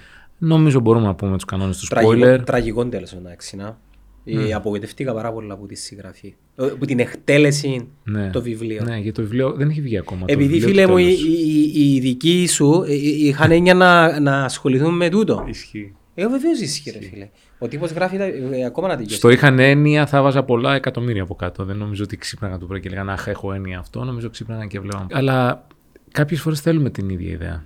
Γιατί είναι comfort food όσον αφορά την κατανάλωση περιεχομένου. Το θετικό μιας και είπες περιεχόμενο ήταν, ο- είναι ότι έχουν αυξηθεί. Ε, Πώς λένε αυτούς που λένε την ιστορία, Οι storytellers, οι storytellers. οι αφηγητές ιστοριών, Έχουν αυξηθεί. ή οι δημιουργοί ιστοριών. Οι δημιουργοί Ε, ιστοριών. βέβαια. Για σκέψου και αυτό. Λόγω του Web 2. Εσύ λες μας έκαναν overwhelm, μας έδωσαν πολύ περισσότερες από όσο αντέχουν οι εταιρείες streaming. Σκέψου όμως να είσαι storyteller, πώς νιώθεις. Επιτέλους έχεις βρει μια πλατφόρμα να πάρει την ιδέα σου και να την κάνει πραγματικότητα. Ναι, ναι, ναι. Και το λέει και με άλλον τρόπο. Κοίτα και, και αυτές... Ένα μικρόφωνο, ένα στούντιο, ας πούμε, είναι υπεραρκετό. Και λίγα Ναι, γραφικά. ναι. Θέλω να σε ρωτήσω στη συνέχεια τι άποψη έχεις για, για το storytelling και το περιεχόμενο. Αλλά εκεί βλέπω και ένα βιβλίο, είναι δικό μου αυτό. Δεν, ήρθα μόνο, δεν έφερα μόνο κάτι για εσάς. Έφερα κάτι και για όσους μας ε, βλέπουν και μας ακούνε. Έχω φέρει ένα βιβλίο που αγαπάω πολύ. Το έχω διαβάσει και το συστήνω. Είναι το Think Again, του Adam Grant. Δεν θα το κάνουμε giveaway; Θα το κάνουμε giveaway. Μάλιστα. Ίσως να έχω και μια αφιέρωση. Είναι ένα βιβλίο από μια αυθεντία στο χώρο του organizational design. Δηλαδή που Σήκω το και βάρτο μπροστά σου να το βλέπουν. Εντάξει. ο Adam Grant είναι μια αυθεντία. Θεωρείται αυτή την περίοδο η αυθεντία. Παράδειγμα, είδα ότι έχετε βιβλίο του Simon Sinek. Ο Simon Sinek μαθαίνει από τον Adam Grant. Okay. Ε, στο λεγόμενο organizational design, δηλαδή πώς να οργανώνω, να σχεδιάζω τους οργανισμούς, δηλαδή τις ομάδες ανθρώπων.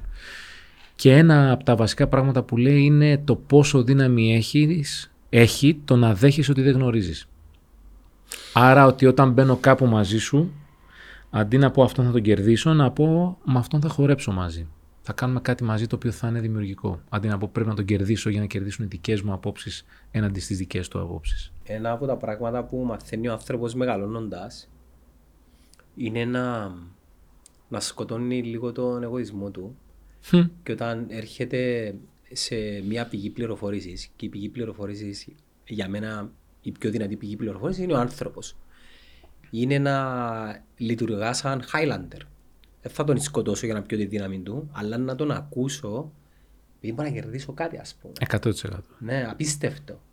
Ε, την περίοδο του COVID και των lockdown, ένα πράγμα που βοήθησε πολύ την ομάδα μου να ακούμε είναι ότι δεν είχαμε always on τα μικρόφωνα σε Teams, σε Zoom meetings. Ξεκινούσαμε από default το mute, γιατί το mute σε υποχρεώνει να ακούς, αλλά και να αρχίσεις να μιλάς θέλει μια διαδικασία να κινήσεις το χέρι, να πάρεις το ποντίκι, να πατήσεις κλικ, να γίνει αυτό.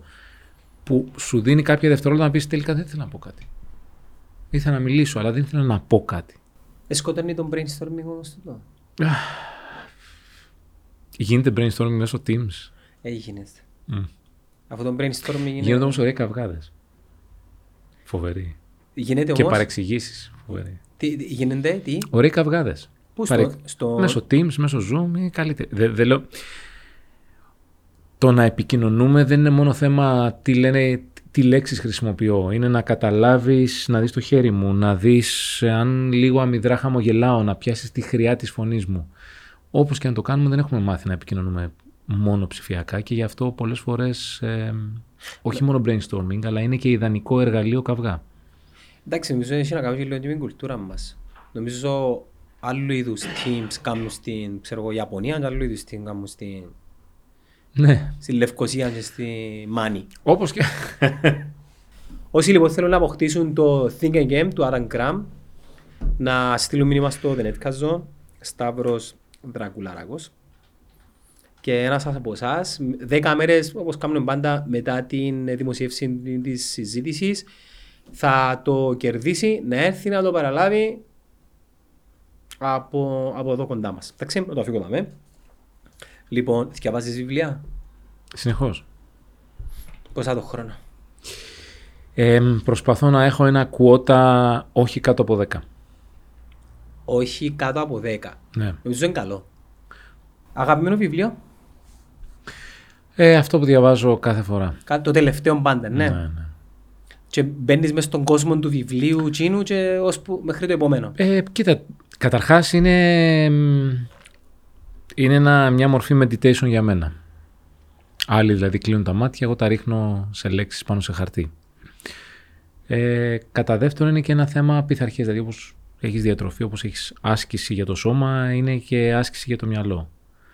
Και πολύ συχνά είναι και γνώση. Έχεις κάποιο τύπο μπορεί κάποιος να διαβάζει βιβλίο χωρίς να βαριέται; να διαβάσει κάποιο που δεν τον κάνει να βαριέται. σε κάποια φάση στη ζωή μου διάβασα ένα βιβλίο How to learn to read. Όχι. Και δεν το διάβασα. ε, βαρέθηκα. Δεν ήταν πολύ καλό. Αρκετός κόσμος έχει πρόβλημα στη συγκέντρωση. Ναι, δικό του πρόβλημα. Το μόνο τύπο που πιάσει το βιβλίο είναι ότι διάβαζε 10 σελίδες. Ε, εγώ λέω διάβαζε μισή.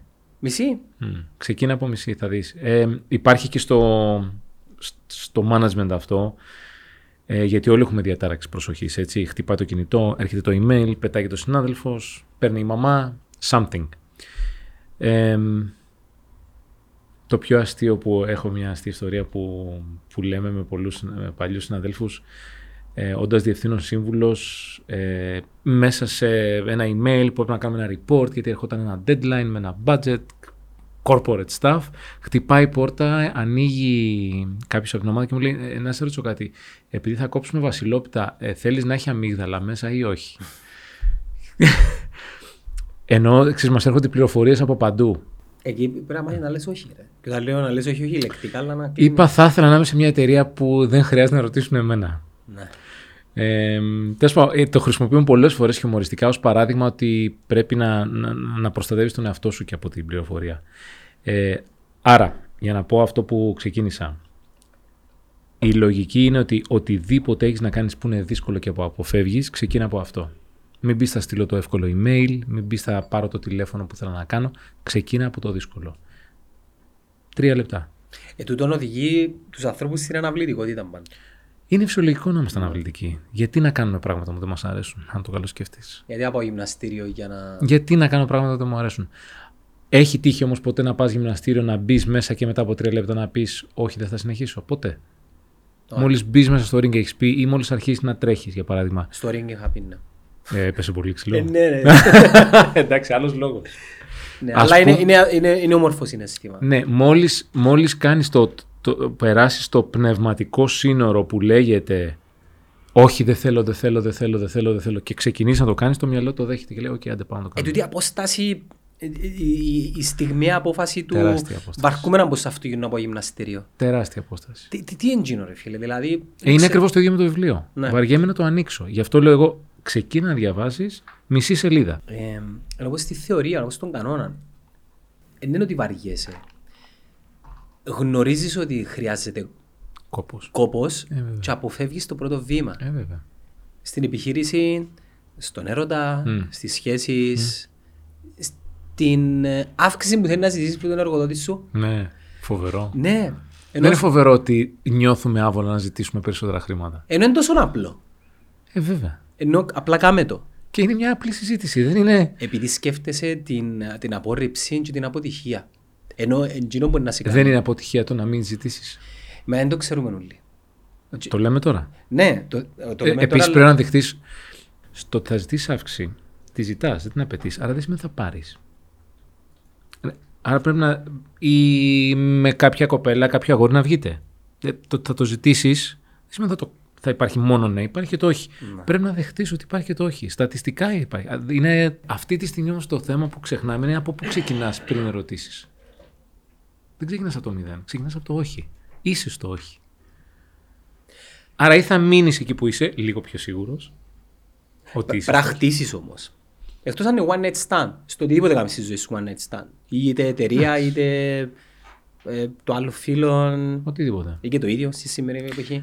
Ό,τι αγαπάς. Ναι, αλλά πρέπει να το χτίσεις. Αν το χτίσεις, λιγοστεύουν οι πιθανότητες του όχι.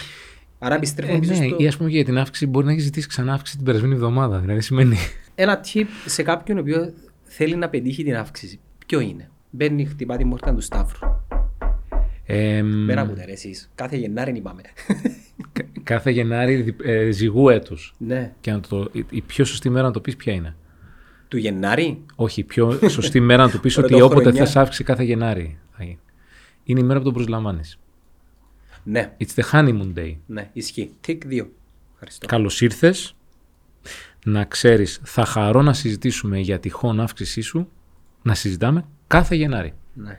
Τα λέμε σε χι μήνες. Τα λέμε. Οπότε κι- όλοι λένε: OK, θα το Αν συζητήσουμε. έρθει Δεκέμβρη όμως.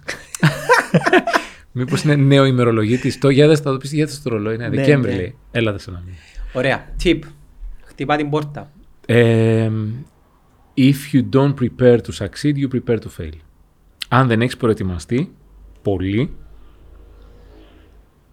οι πιθανότητες δεν είναι υπέρ σου. Ε, Τι κερδίζει όμως έναν εργοδότη; Ποιος λόγος κερδίζει τον εργοδότη για να δώσει αύξηση σε κάποιον; Α, πολλά πράγματα. Δεν... Το ένα tip, προετοιμάσου με μία λέξη. Προετοιμάσου. Ακόμα και αν είναι όχι, θα σε βοηθήσει να γίνει μετά κάποια στιγμή ναι, γιατί δεν θα είναι συνεχώς Ο όχι. τρόπος που θα το ζητήσει. είναι μέρος της προετοιμασίας.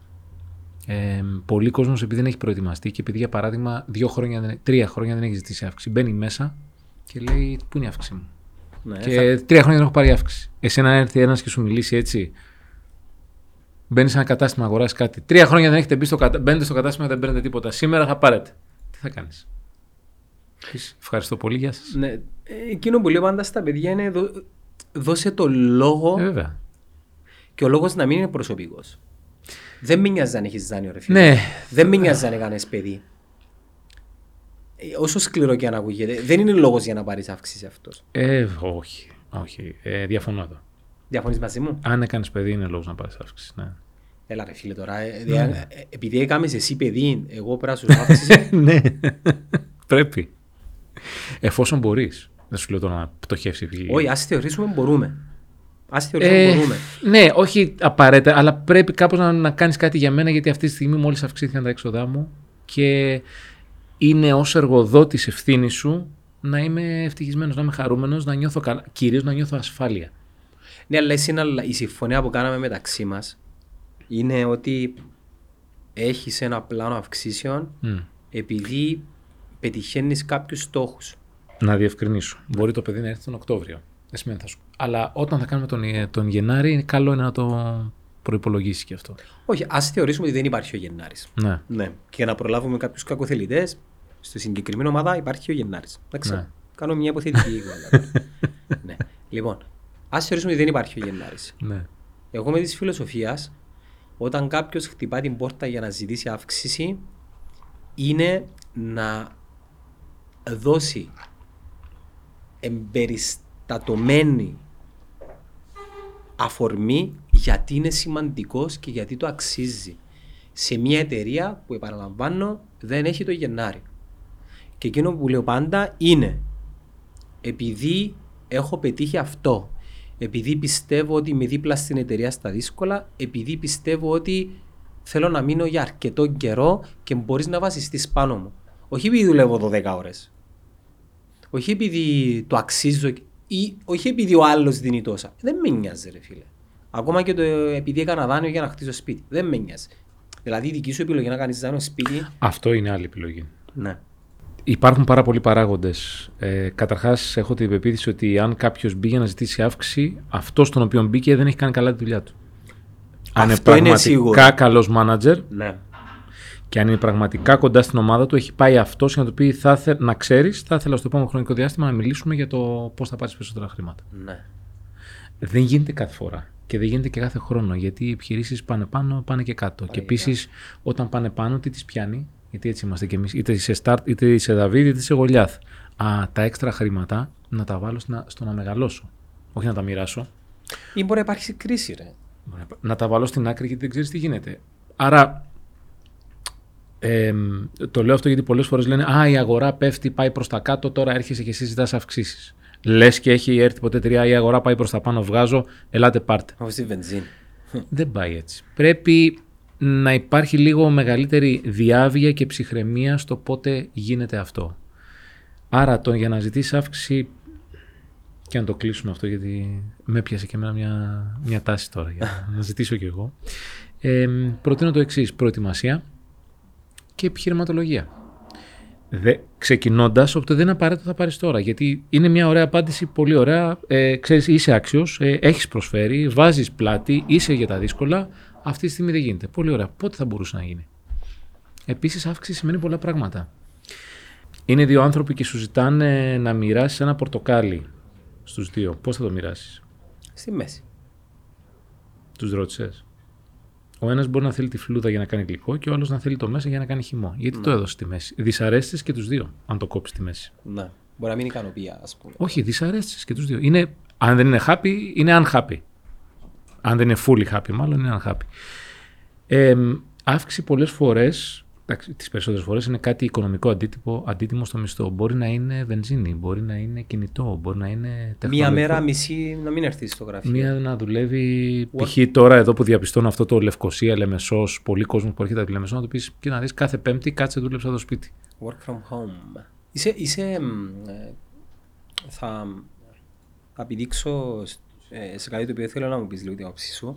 Πόσο υπέρ κατά είσαι του, του να δουλεύουμε από το σπίτι; Είμαι υπέρ του να δίνεται η δυνατότητα να δουλεύουμε και από το σπίτι. Ναι, δεν συμφωνώ. Ε, Πόσο και φυσικά έχει, έχει, να κάνει με τη δουλειά. Δηλαδή, αν είσαι συγγραφέας, γράφεις σειρά για το Netflix, νομίζω πρέπει να δουλεύεις μόνο από το σπίτι. Αν δεν δουλεύεις με ομάδα. Ε, οτιδήποτε έχει να κάνει ομαδική εργασία, χωρίς να διεκδικώ την απόλυτη αλήθεια, αυτό είναι το ένστικτό μου τι πιστεύω σήμερα, έτσι. Ε, για μένα η σωστή ισορροπία είναι 3-2 με 4-1. 3-2 με 4-1. 3 γραφείο 2 εκτός ναι. ή 4 γραφείο 2. Ε, το, 4-1. Το πιο σωστό είναι στις 10 εργάσιμες 7-3. 7-3.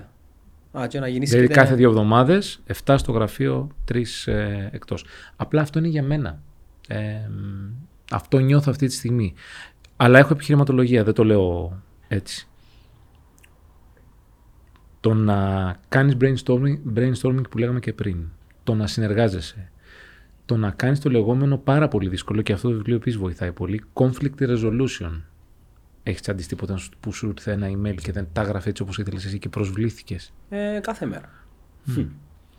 Το να πετύχεις τον ίδιο συνάδελφο στο διάδρομο μετά την ώρα που πάει στην κουζίνα και εσύ φεύγεις από την κουζίνα και να σου πει ένα γεια με ένα μεγάλο χαμόγελο, αυτομάτως σου έλυσε κάτι για το οποίο εσύ βράζεις, ο άλλος δεν το έχει καταλάβει γιατί έχει γράψει μια λάθος λέξη και σε έχει ενοχλήσει. Ναι, και ο γραπτός λόγος πάντα. Υπάρχουν και πράγματα λοιπόν στο γραφείο που δεν μετριούνται.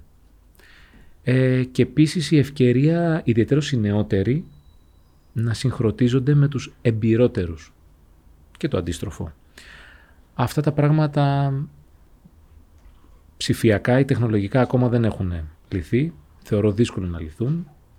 Ε, και το, ξέρεις, είμαστε πολλές χιλιάδες χρόνια πάνω σε αυτόν τον πλανήτη. Έχουμε μέσα στο DNA μας το να σχηματίζουμε δεσμούς και να εμπιστευόμαστε άλλους και όταν εμπιστευόμαστε για άλλους να υπερβαίνουμε τον εαυτό μας στη δουλειά, στο να, στο να σκεφτούμε, στο να, σκε, να, χρεια, να σκεφτώ κάτι για εσένα που θα το χρειαστεί σε λίγο. Ε, και η τεχνολογία ναι μεν μας βοηθάει αλλά δεν το αντικαθιστά. Προηγουμένως είχες πει ότι ο Σάιμον Σένεκ ε, αναφέρεται συχνά πάνω στα ε, γραφόμενα του Adam Grant. Ένα από τα βιβλία που μου αρέσει πολύ του Simon Sinek είναι το ε, γιατί... Start with why. Ε, εκείνο είναι το αγαπημένο. Επειδή ήταν το πρώτο το οποίο είναι το hook του. Ε, ένα από τα αγαπημένα μου, επειδή ο Simon Sinek θεωρώ ότι είναι ένας άνθρωπος, ένας συγγραφέας ο οποίος ε, βρίσκει κατευθείαν το στόχο σε αυτά που εγώ θέλω να μάθω είναι το γιατί οι σπουδαίοι ηγέτες. Τρώνε τελευταίοι. Τρώνε τελευταίοι. Ωραία. Εσύ σαν Ε, διε, διευθύνων σύμβουλος, αν το μεταφράζω σωστά στα ελληνικά.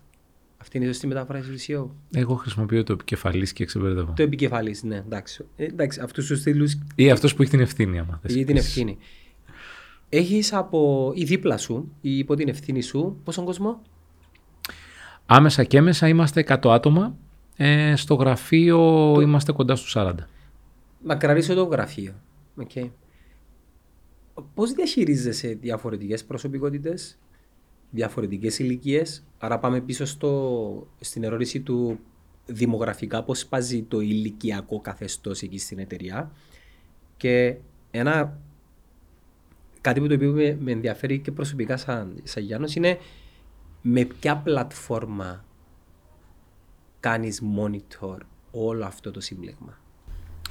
Ε, πρώτα απ' όλα προσωπική επαφή προσπαθώ. Ναι. Ε, email δεν είμαι μεγάλος φαν. Νομίζω δηλαδή σε όλη την εταιρεία θα στείλω μια-δύο φορές το μήνα maximum. Στην ομάδα μου μια-δύο φορές την εβδομάδα. Ε, έχω την εξής ε, αντίληψη ότι όσο μπορώ να μην διακόπτω τον άλλον. Εφόσον τον εμπιστεύομαι και πρέπει να, να, να, να φέρει σε πέρα αυτό το οποίο κάνει, να μην τον διακόπτω. Και γι' αυτό προτιμώ τη λεγόμενη, ασύ, ας, τις λεγόμενες ασύγχρονες μορφές επικοινωνίας. Ε, το να πάω να σηκώσω το τηλέφωνο και να χτυπήσω το τηλέφωνο του να μου απαντήσει ή το να πάω να τον βρω και να τον διακόπτω και να του κουνήσω τον νόμο, τον διακόπτει. Άρα φεύγει από αυτό το οποίο έκανε για να σταματάει να λύνει τη δικιά του ανάγκη, να λύσει μια δικιά μου ανάγκη. Αυτό το αποφεύγω. Ε, χρησιμοποιώ πάρα πολύ, ε, έχοντας από την αρχή συνεννοηθεί ότι δεν θέλω άμεσα απαντήσεις, θέλω μόνο όταν δεν μπορείτε και όποτε σας βγαίνει, χρησιμοποιώ πάρα πολύ τα μηνύματα. Ε, είτε μέσω Teams, είτε μέσω WhatsApp, είτε μέσω ο, οποιαδήποτε μορφή μηνύματος είναι το πιο χρήσιμο για μένα. Τι, τι, τι, τι παίζεις περισσότερο ρόλο, ε, ρόλο στο να ε, κρατήσεις τις ομάδες ή τους ανθρώπους όσο το περισσότερο δυνατόν ε, σε χρόνο σε μια εταιρεία, τα χρήματα ή το well-being; Μην μου πεις και τα δύο. Μπορώ να σου πω ανάλογα τον άνθρωπο και τις δικές του αξίες. Μα είναι 40 όμως. Είναι μεγάλος αριθμός ήδη. Δηλαδή, πώς ένα... Νομίζω τίποτα από τα δύο. Νομίζω... Ένα αναπόφευκτο δηλαδή. Όχι. Ε, νομίζω είναι η, η, λεγόμενη μεγάλη ιδέα, το όραμα. Το όραμα. Αν γουστάρει. Και επίσης, πρώτον το αν γουστάρει, define γουστάρει, δεν ξέρω τι γουστάρει ο καθένας, αλλά αν, αν πιστεύει αυτό που πάει να κάνει ως εταιρεία και ως και ως μικρότερες ομάδες μες στην εταιρεία. Και δεύτερο, οπωσδήποτε οι συνάδελφοί του. Γιατί τώρα θα το πάω σε ένα μεγάλο άκρο. Όταν είχε γίνει ο πόλεμος του Βιετνάμ, η Αμερική είχε αποτύχει ε, και κατάλαβε ότι okay, πρέπει να επανατοποθετηθώ όσον αφορά το πώς πολεμάω, πώς εκπαιδεύω, πώς, πώς, πώς. Έκανε λοιπόν μια μεγάλη έρευνα στους στρατιώτες που ήταν εκεί, γιατί πολεμούσατε; Πολεμούσατε για, το, για τη σημαία, για την πατρίδα, για τους συγγενείς σας; Η συντριπτική πλειοψηφία απάντησε πολεμούσα για, γιατί δεν ήθελα να φανώ λιγότερος ή να ντροπιάσω τον δίπλα μου από τη μία και από την άλλη πλευρά. Και εκεί κατάλαβαν και άρχισαν να γίνονται και οι ειδικές μικρότερες ομάδες την δύναμη της ανθρώπινης σχέσης. Άρα, πώς είναι κάποιος engaged σε μια εταιρεία ή τι τον κάνει να, να έχει απόδοση, ε, σίγουρα το να ανήκει σε μια ομάδα και να θέλει να δικαιώσει αυτούς που τον εμπιστεύονται και να παίξει το ρόλο του που του έχει αναταθεί σε αυτήν την ομάδα. Σίγουρα. Άρα θεωρείς το μοντέλο πεζοναύτες, δηλαδή συγκροτώ ένα SWAT team το οποίο εξυπηρετεί ένα ευρύτερο σκοπό είναι, είναι κάτι το οποίο θα μπορούσε να κρατήσει περισσότερο τους ανθρώπους ευτυχισμένους και για μεγαλύτερο διάστημα σε μια εταιρεία. Επειδή μου άρεσε πολύ αυτό που είπες. Δεν, δεν το είχα σκεφτεί ποτέ μου. Ε, ε, σκέψου παραδείγματα από τον εαυτό σου. Πότε έχεις για, υπερβεί τον εαυτό σου επαγγελματικά; Όταν ήθελες καταρχάς, έχοντας ένα στενό δεσμό με έναν άνθρωπο που συνεργάζεται, έναν συνεταίρο για παράδειγμα, δεν ήθελες να τον απογοητεύσεις. Πάντα εξαρτάται όμως την επιλογή του ανθρώπου. Ε, βέβαια. Δε- Δεν είναι Ε, κανόνας. βέβαια. Σκέψου το αντίθετο. Να είναι κάποιος τον οποίον απλά δεν συμπαθείς, δεν ταιριάζει, δεν μισείς, δεν, δεν έχει τα χαρακτηριστικά που θέλεις να έχει. Ένα πράγμα, Σταύρο μου, το οποίο ε, προσπαθούμε σαν άνθρωποι να βελτιώσουμε είναι να μάθουμε να μην αντιπαθούμε ανθρώπους. Το οποίο είναι απολύτως φυσιολογικό. Είναι απολύτως φυσιολογικό. Είναι ένα, ένα, ένα είδος άμυνας. Πάει ενάντια στο όλο ε, κομμάτι της συζήτησης φιλή. Όταν αρχίσεις να μάθεις να μην αντιπαθείς τους ανθρώπους και ξεκινάς με πρακτική πρώτα. Δηλαδή βλέπω τον, ε, τον Κυριάκο. Δεν μου κάθεται η φάτσα του. Ψέματα, το συμπαθώ πολύ. Απλά τον, είναι ο πρώτος ο οποίος... Ζητά αύξηση και κάθε Δεκέμβριο. Όχι, ο Γενάρης είναι ο Γενάρης. Ε, μα γι' αυτό είναι Υπάρχει ένα ενοχλητικό. Γιατί έχετε παραθυράκι εκεί. Δεκέμβριο. Πρέπει να μάθω να λέω, όχι εγώ, γενικό άνθρωπος στον εαυτό μου, είναι καλό παιδί, μια χαρά είναι. Καλά, δεν είναι απαραίτητο είναι καλό παιδί. Ε, Το ξέρω, για σένα το κάνεις, όχι για εκείνον. Δεν ψάχνεις την αλήθεια. Ε, Λέμε, πώς κάνεις επαναλήψεις ε, δικέφαλο; Ναι, ε, και το, η ασκήση του μυαλού νομίζω είναι ένα είδος γυμναστικής. οπωσδήποτε. Το να, σ- το να μάθω να σκέφτομαι θετικά, δεν γεν- γεν- γεννιέσαι με αυτό το πράγμα. Ναι, ξέρεις, ε, πολλές φορές ως άνθρωποι ψάχνουμε black or white, άσπρες ή μαύρες λύσεις. Άρα ή θα σκέφτομαι θετικά ή θα σκέφτομαι αρνητικά. Ε, για μένα υπάρχουν πάρα πολλές αποχρώσεις του γκρι Ισορροπία. ε. ενδιάμεσα. Θέλει ισορροπία. Ναι. Ε, και ξέρεις και αρνητικές σκέψεις είναι μέρος μας και πρέπει να τις αποδεχτούμε. Ε, δεν είναι κακό δεν είναι κακό να αντιπαθείς, είναι κακό το πώς εκφράζεις την αντιπαθία σου. Δηλαδή μπορώ να Γιατί σου πω είναι ότι- κακό να αντιπαθείς ρε Γιατί είναι Σταύρο; ανθρώπινο. Και ό,τι είναι ανθρώπινο είναι για μένα καλό. Εντάξει, α- ανθρώπινο και ο φθόνος και ζύγια Βέβαια. πρέπει να υπάρχουν. Ε, Πάλι ισορροπία να μου πεις ναι πρέπει να υπάρχουν. πρέπει να αποδεχθείς την ύπαρξή τους. Το θέμα είναι πώς θα εκφράζεις. Παράδειγμα, μπορείς να πεις: Ζηλεύω αυτόν τον αθλητή που έχει πετύχει αυτά. Και παίρνω έμπνευση από αυτή τη ζήλια και θα προσπαθήσω να κάνω κι εγώ κάτι στη ζωή μου. Ναι, είναι, είναι το πώς το λες. Ε, είναι πώς εν τέλει το κάνεις. Δηλαδή, ξέρεις τι, σε αντιπαθώ. Γιατί, γιατί έχεις διαφορετικές αξίες από εμένα. Εγώ πιστεύω αυτά, εσύ πιστεύεις αυτά. Αλλά it's okay. Μπορώ να ζω μαζί σου. Δεν χρειάζεται να σε συμπαθώ. Μπορώ να σε αντιπαθώ, αλλά αυτό δεν σημαίνει ότι δεν σε σέβομαι. Πάντα βάζω το παράδειγμα, πες αντιπαθώ, θα πάρω τον επόμενο. Πες αντιπαθώ τον Κωνσταντίνο. Εάν βρεθούμε εγώ και ο Κωνσταντίνος σε ένα νησί, έχω επιλογή να τον αντιπαθήσω. Δεν έχω. Ε, Αφού χρειάζομαι. Έχεις, δεν χρειάζεται. Το ότι τον χρειάζεσαι δεν σημαίνει ότι πρέπει να τον συμπαθήσεις. Μπορείς να τον σεβαστείς. Αρκεί. Σε αντιπαθώ. Γιατί; Δεν συμφωνώ με αυτό, με αυτό, με αυτό, με αυτό, με αυτό. Αλλά σέβομαι γιατί αυτά είναι, εντάξει, είναι άλλα χαρακτηριστικά. Απλά δεν είναι ίδια με τα δικά μου. Στη γλώσσα αντι- του- των επιχειρήσεων ή των αποφάσεων, το τε- έχει, όλα έχουν ένα trade-off. Ε, ναι. Όλα έχουν ένα trade-off. Και, και γενικότερα όλα μπορούν να αλλάζουν. Το θέμα είναι να μην αλλάζουν αυτό που είπαμε και στην αρχή, οι αξίες. Ε, προσωπικά βλέπω πολλές καλές θετικές αξίες στον κόσμο εδώ. Παραμένουμε αυστηροί εμείς το πάκες με τον εαυτό μας. Λογικό. Ναι. Είναι αυτό που είπαμε πριν. Με τον εαυτό μας έχουμε το δικαίωμα και είμαστε πιο αυστηροί. Και επίσης, καλό είναι να είσαι αυστηρός, να έχεις απαιτήσεις. Ε, έχουμε και μια τάση, κοιτώντας προς τα πίσω, να θυμόμαστε αυτά που μας λείπουν και να μην αναγνωρίζουμε πράγματα που έχουμε τώρα. Πράγματα που έχει η Κύπρος τώρα. ναι, νοσταλγία. Ναι, είναι ανθρώπινο και αυτό. Ε, Συνήθως δεν είναι όμως έτσι. Συνήθως έχουμε επιλεκτική μνήμη κοιτώντας νοσταλγικά το παρελθόν. Αχ, μου λείπουν αυτά τα οποία θα τα ήθελα, αλλά έχοντας και αυτά που έχω σήμερα. Ε, ναι, δεν πάει έτσι. Ενώ το σήμερα θα είναι η νοσταλγία του αύριο. Απίστευτο, ναι. 100%. Απίστευτο. Ε, σε 10-15 χρόνια κάποιοι θα κάθονται εδώ και ένας από τους δύο θα λέει: Εσύ ναι, αλλά μου λείπε πριν 20 χρόνια. Υπήρχε σεβασμός. Τώρα δεν υπάρχει σεβασμός. Ναι, ρε, ξεκινούσαμε την εταιρεία Ναι. και θυμάσαι που... ε, Πώ με βοηθούσαν όλοι, τώρα κανείς δεν σηκώνει το τηλέφωνο κτλ. κτλ. Νομίζω μια χαρά υπάρχει σεβασμός. Ε, μια χαρά δεν υπήρχε και τότε. Υπήρχαν. Απλά τώρα είμαστε πιο συνδεδεμένοι και η έλλειψη σεβασμού φαίνεται περισσότερο και τη μαθαίνεις και περισσότερο. Πριν 30 χρόνια γινόταν ένα περιστατικό με έλλειψη σεβασμού στη Λεμεσό, δεν θα το μάθαινες. Αν έμενε στη Ή Λευκοσία. πιθανόν να συνηθίσαμε τον άλλο, επειδή βλέπουμε τον παντού. Facebook, Instagram. Ε, εγώ έχω την εντύπωση ότι μ, ο κόσμος στην Κύπρο έχει κάτι μαγικό που δεν το έχω δει σε άλλη κουλτούρα. Μπορεί ταυτόχρονα κάποιον να τον συμπαθεί και να μην τον συμπαθεί. Το οποίο, ας πούμε, για παράδειγμα στην Ελλάδα, καλή ώρα στη Μάνη δεν είχε τέτοια πράγματα. ήσουν από εδώ, ήσουν από εκεί. Τέλος. Ναι. Και γι' αυτό κάνανε και πολλούς γάμους για να σταματούν τις αντιπάθειες, να έρχονται πιο κοντά, τα αντι... όχι μόνο στη Μάνη, από παλιά χρόνια, τα αντιμαχόμενα στρατόπεδα. Η Κύπρος επειδή έχει καταλάβει ότι δεν είναι πολύ, ταυτόχρονα μπορεί εσένα να σε συμπαθώ, αλλά να είμαι και σκληρός ανταγωνιστής σου ή κάτι άλλο, άρα να σε αντιπαθώ επαγγελματικά. Το οποίο το θεωρώ μαγικό. Το λέω μόνο θετικά. Ίσως επειδή είναι μικρή Ακριβώς γι' αυτό. πληθυσμιακά, Ακριβώς γι' αυτό. Σου λέει, κοίτα, εμείς είμαστε. Δεν... Και πολύ καλοί που λείπουν στο εξωτερικό, μην ξεχνάμε γι' αυτό. Άρα, Α, μεγάλη κουβέντα έτσι. ακόμα πιο λίγοι.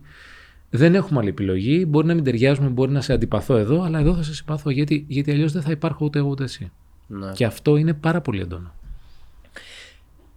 Είδες τι ωραία σου γύρισα το... την έλλειψη Ναι. σεβασμού; Εκείνο που σκέφτομαι, ε, επανερχόμενος λίγο ξανά πίσω στο, στο γιατί οι σπουδαίοι ηγέτες πρέπει να τρώνε τελευταίοι, ε, πώς διαχειρίζεσαι λίγο ε, τις κρίσεις τις εσωτερικές; Για παράδειγμα, φεύγουν τρεις υπαλλήλοι. Δεύτερο, δεν βρίσκουμε προσωπικό. Δεν ξέρω αν το βιώνετε ε, στην εταιρεία. Μου το έλεγε πολλοί κόσμος πριν έρθουμε. Να ξέρεις, θα δυσκολευτείς πολύ να βρεις ικανούς ανθρώπους. Το οποίο το θεωρώ προσβλητικό. Ε, Δεν, δεν, δεν λεγότανε με αυτόν τον τρόπο, αλλά νομίζω ότι αν δεν τους έχεις βρει, δεν έχεις βρει τον τρόπο να βρεις τους ικανούς ανθρώπους ή να τους προσελκύσεις, να τους κρατήσεις. Ε, Η πρώτη επαφή δεν είναι όμως, δεν ξεκλειδώνεται με, με οικονομική συναλλαγή; Δεν σε γνωρίζει Όχι σαφώς. απαραίτητα, Όχι όχι απαραίτητα. όχι απαραίτητα. Η, κοίτα, στη φίλη Μόρι Cyprus έχουν, είχαμε και έχουμε ακόμα ένα μεγάλο θέμα, δεν μας ξέρουν. Στην Ελλάδα λες Παπαστράτος και ανε- ανοίγει η πόρτα. Ναι.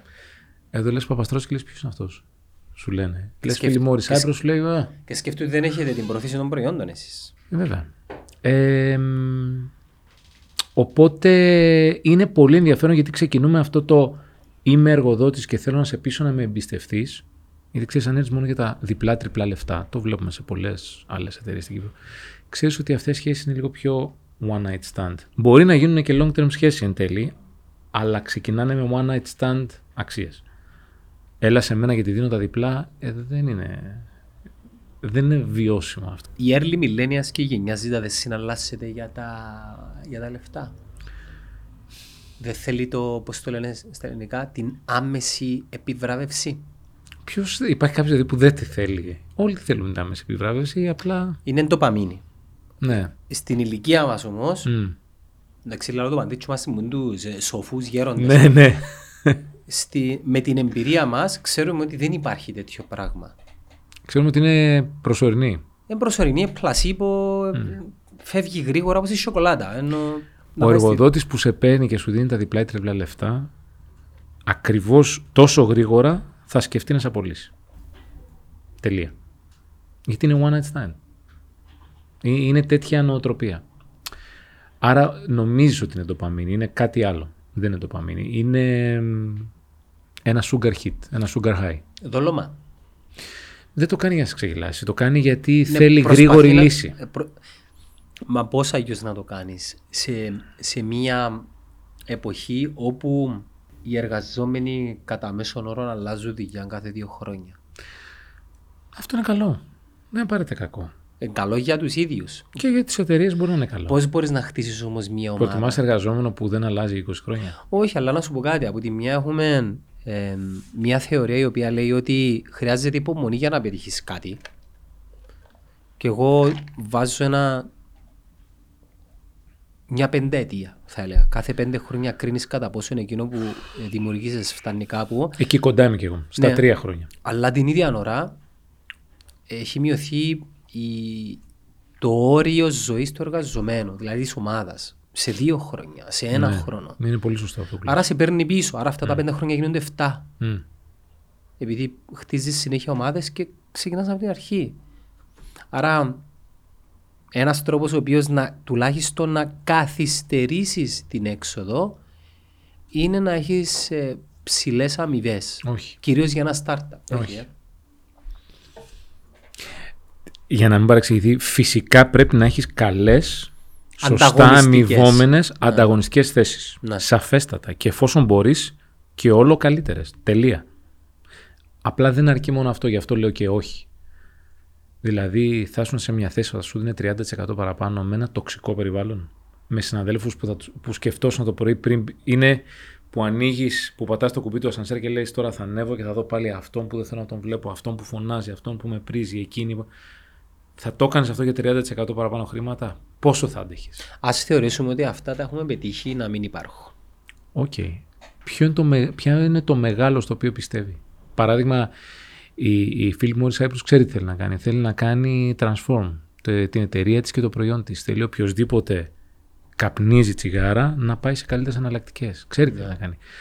Αν εσύ το πιστεύεις αυτό, αυτό είναι το μεγάλο και θέλει να, κάνει, να το κάνει με τον τρόπο της. Αν το πιστεύεις, έπονται και τα άλλα. Φυσικά πρέπει να αμείβεσαι σωστά. Εννοείται και, και σωστά και αν γίνεται και πλουσιοπάροχα. Πρέπει να έχεις όμως και καλές συνθήκες εργασίας. πρέπει να έχεις και well-being. Να, να έχεις και δουλειά έξω από τη δουλειά.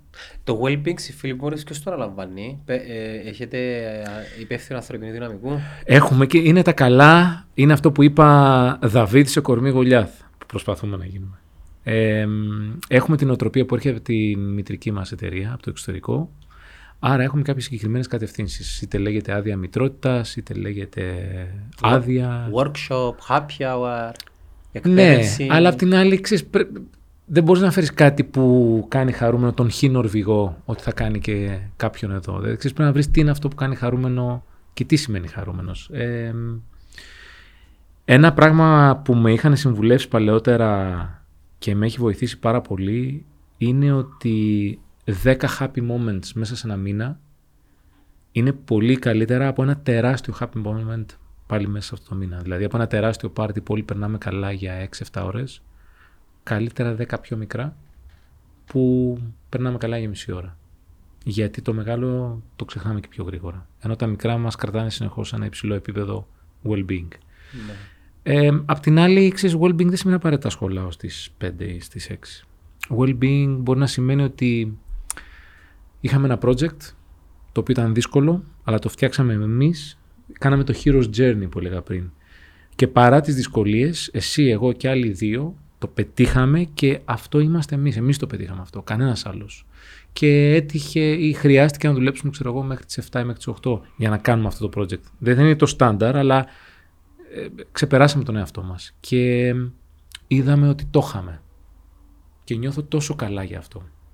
Γυρνάω κουρασμένος και με το που πάω σπίτι θα κοιμηθώ από την κούραση, αλλά νιώθω μια τέτοια ικανοποίηση ψυχολογικά που αυτό είναι well-being για μένα. Και, γε- και σε γεμίζει σαν άνθρωπο. Ε, βέβαια. Ξυπνάς την επόμενη μέρα και λες, οκ, πάμε. Ακόμα και ένα brand να είναι βαρετό, δημιουργεί έναν προορισμό. Είχα... Δεν έχει βρει τον τρόπο να είναι συναρπαστικό. Ναι, Δεν υπάρχει βαρετό brand. στο είχα πει και όταν συναντηθήκαμε ότι μια από τις ιστορίες οι οποίες με συναρπάζουν, αν και το προϊόν για μένα δεν είναι και το καλύτερο, είναι η ιστορία του Five Guys. Όταν μπεις στο Five Guys, δεν είναι το καλύτερο, θα καταλάβεις κοιτώντας τους εργαζομένους και θα μπορείς να το συγκρίνεις με ένα άλλο brand που είναι πιο καλό και πιθανόν πιο φτηνό. Θα καταλάβεις για ποιο λόγο αυτό το brand χωρίς πολύ marketing. Επειδή η ιστορία του Five Guys έχει να κάνει περισσότερο με το πώς τα κατάφερε χωρίς marketing. Ενώ, όταν λέω χωρίς marketing εννοώ χωρίς budget, χωρίς ε, τέτοια.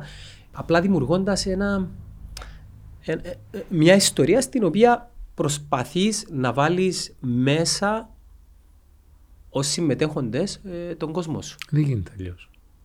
Μία από τις αγαπημένες μου συνήθειες και το κάνω και εδώ, έχω καταλάβει, καταλαβαίνω πάρα πολλά με εργαζόμενους που έχουν φύγει από κάποια εταιρεία.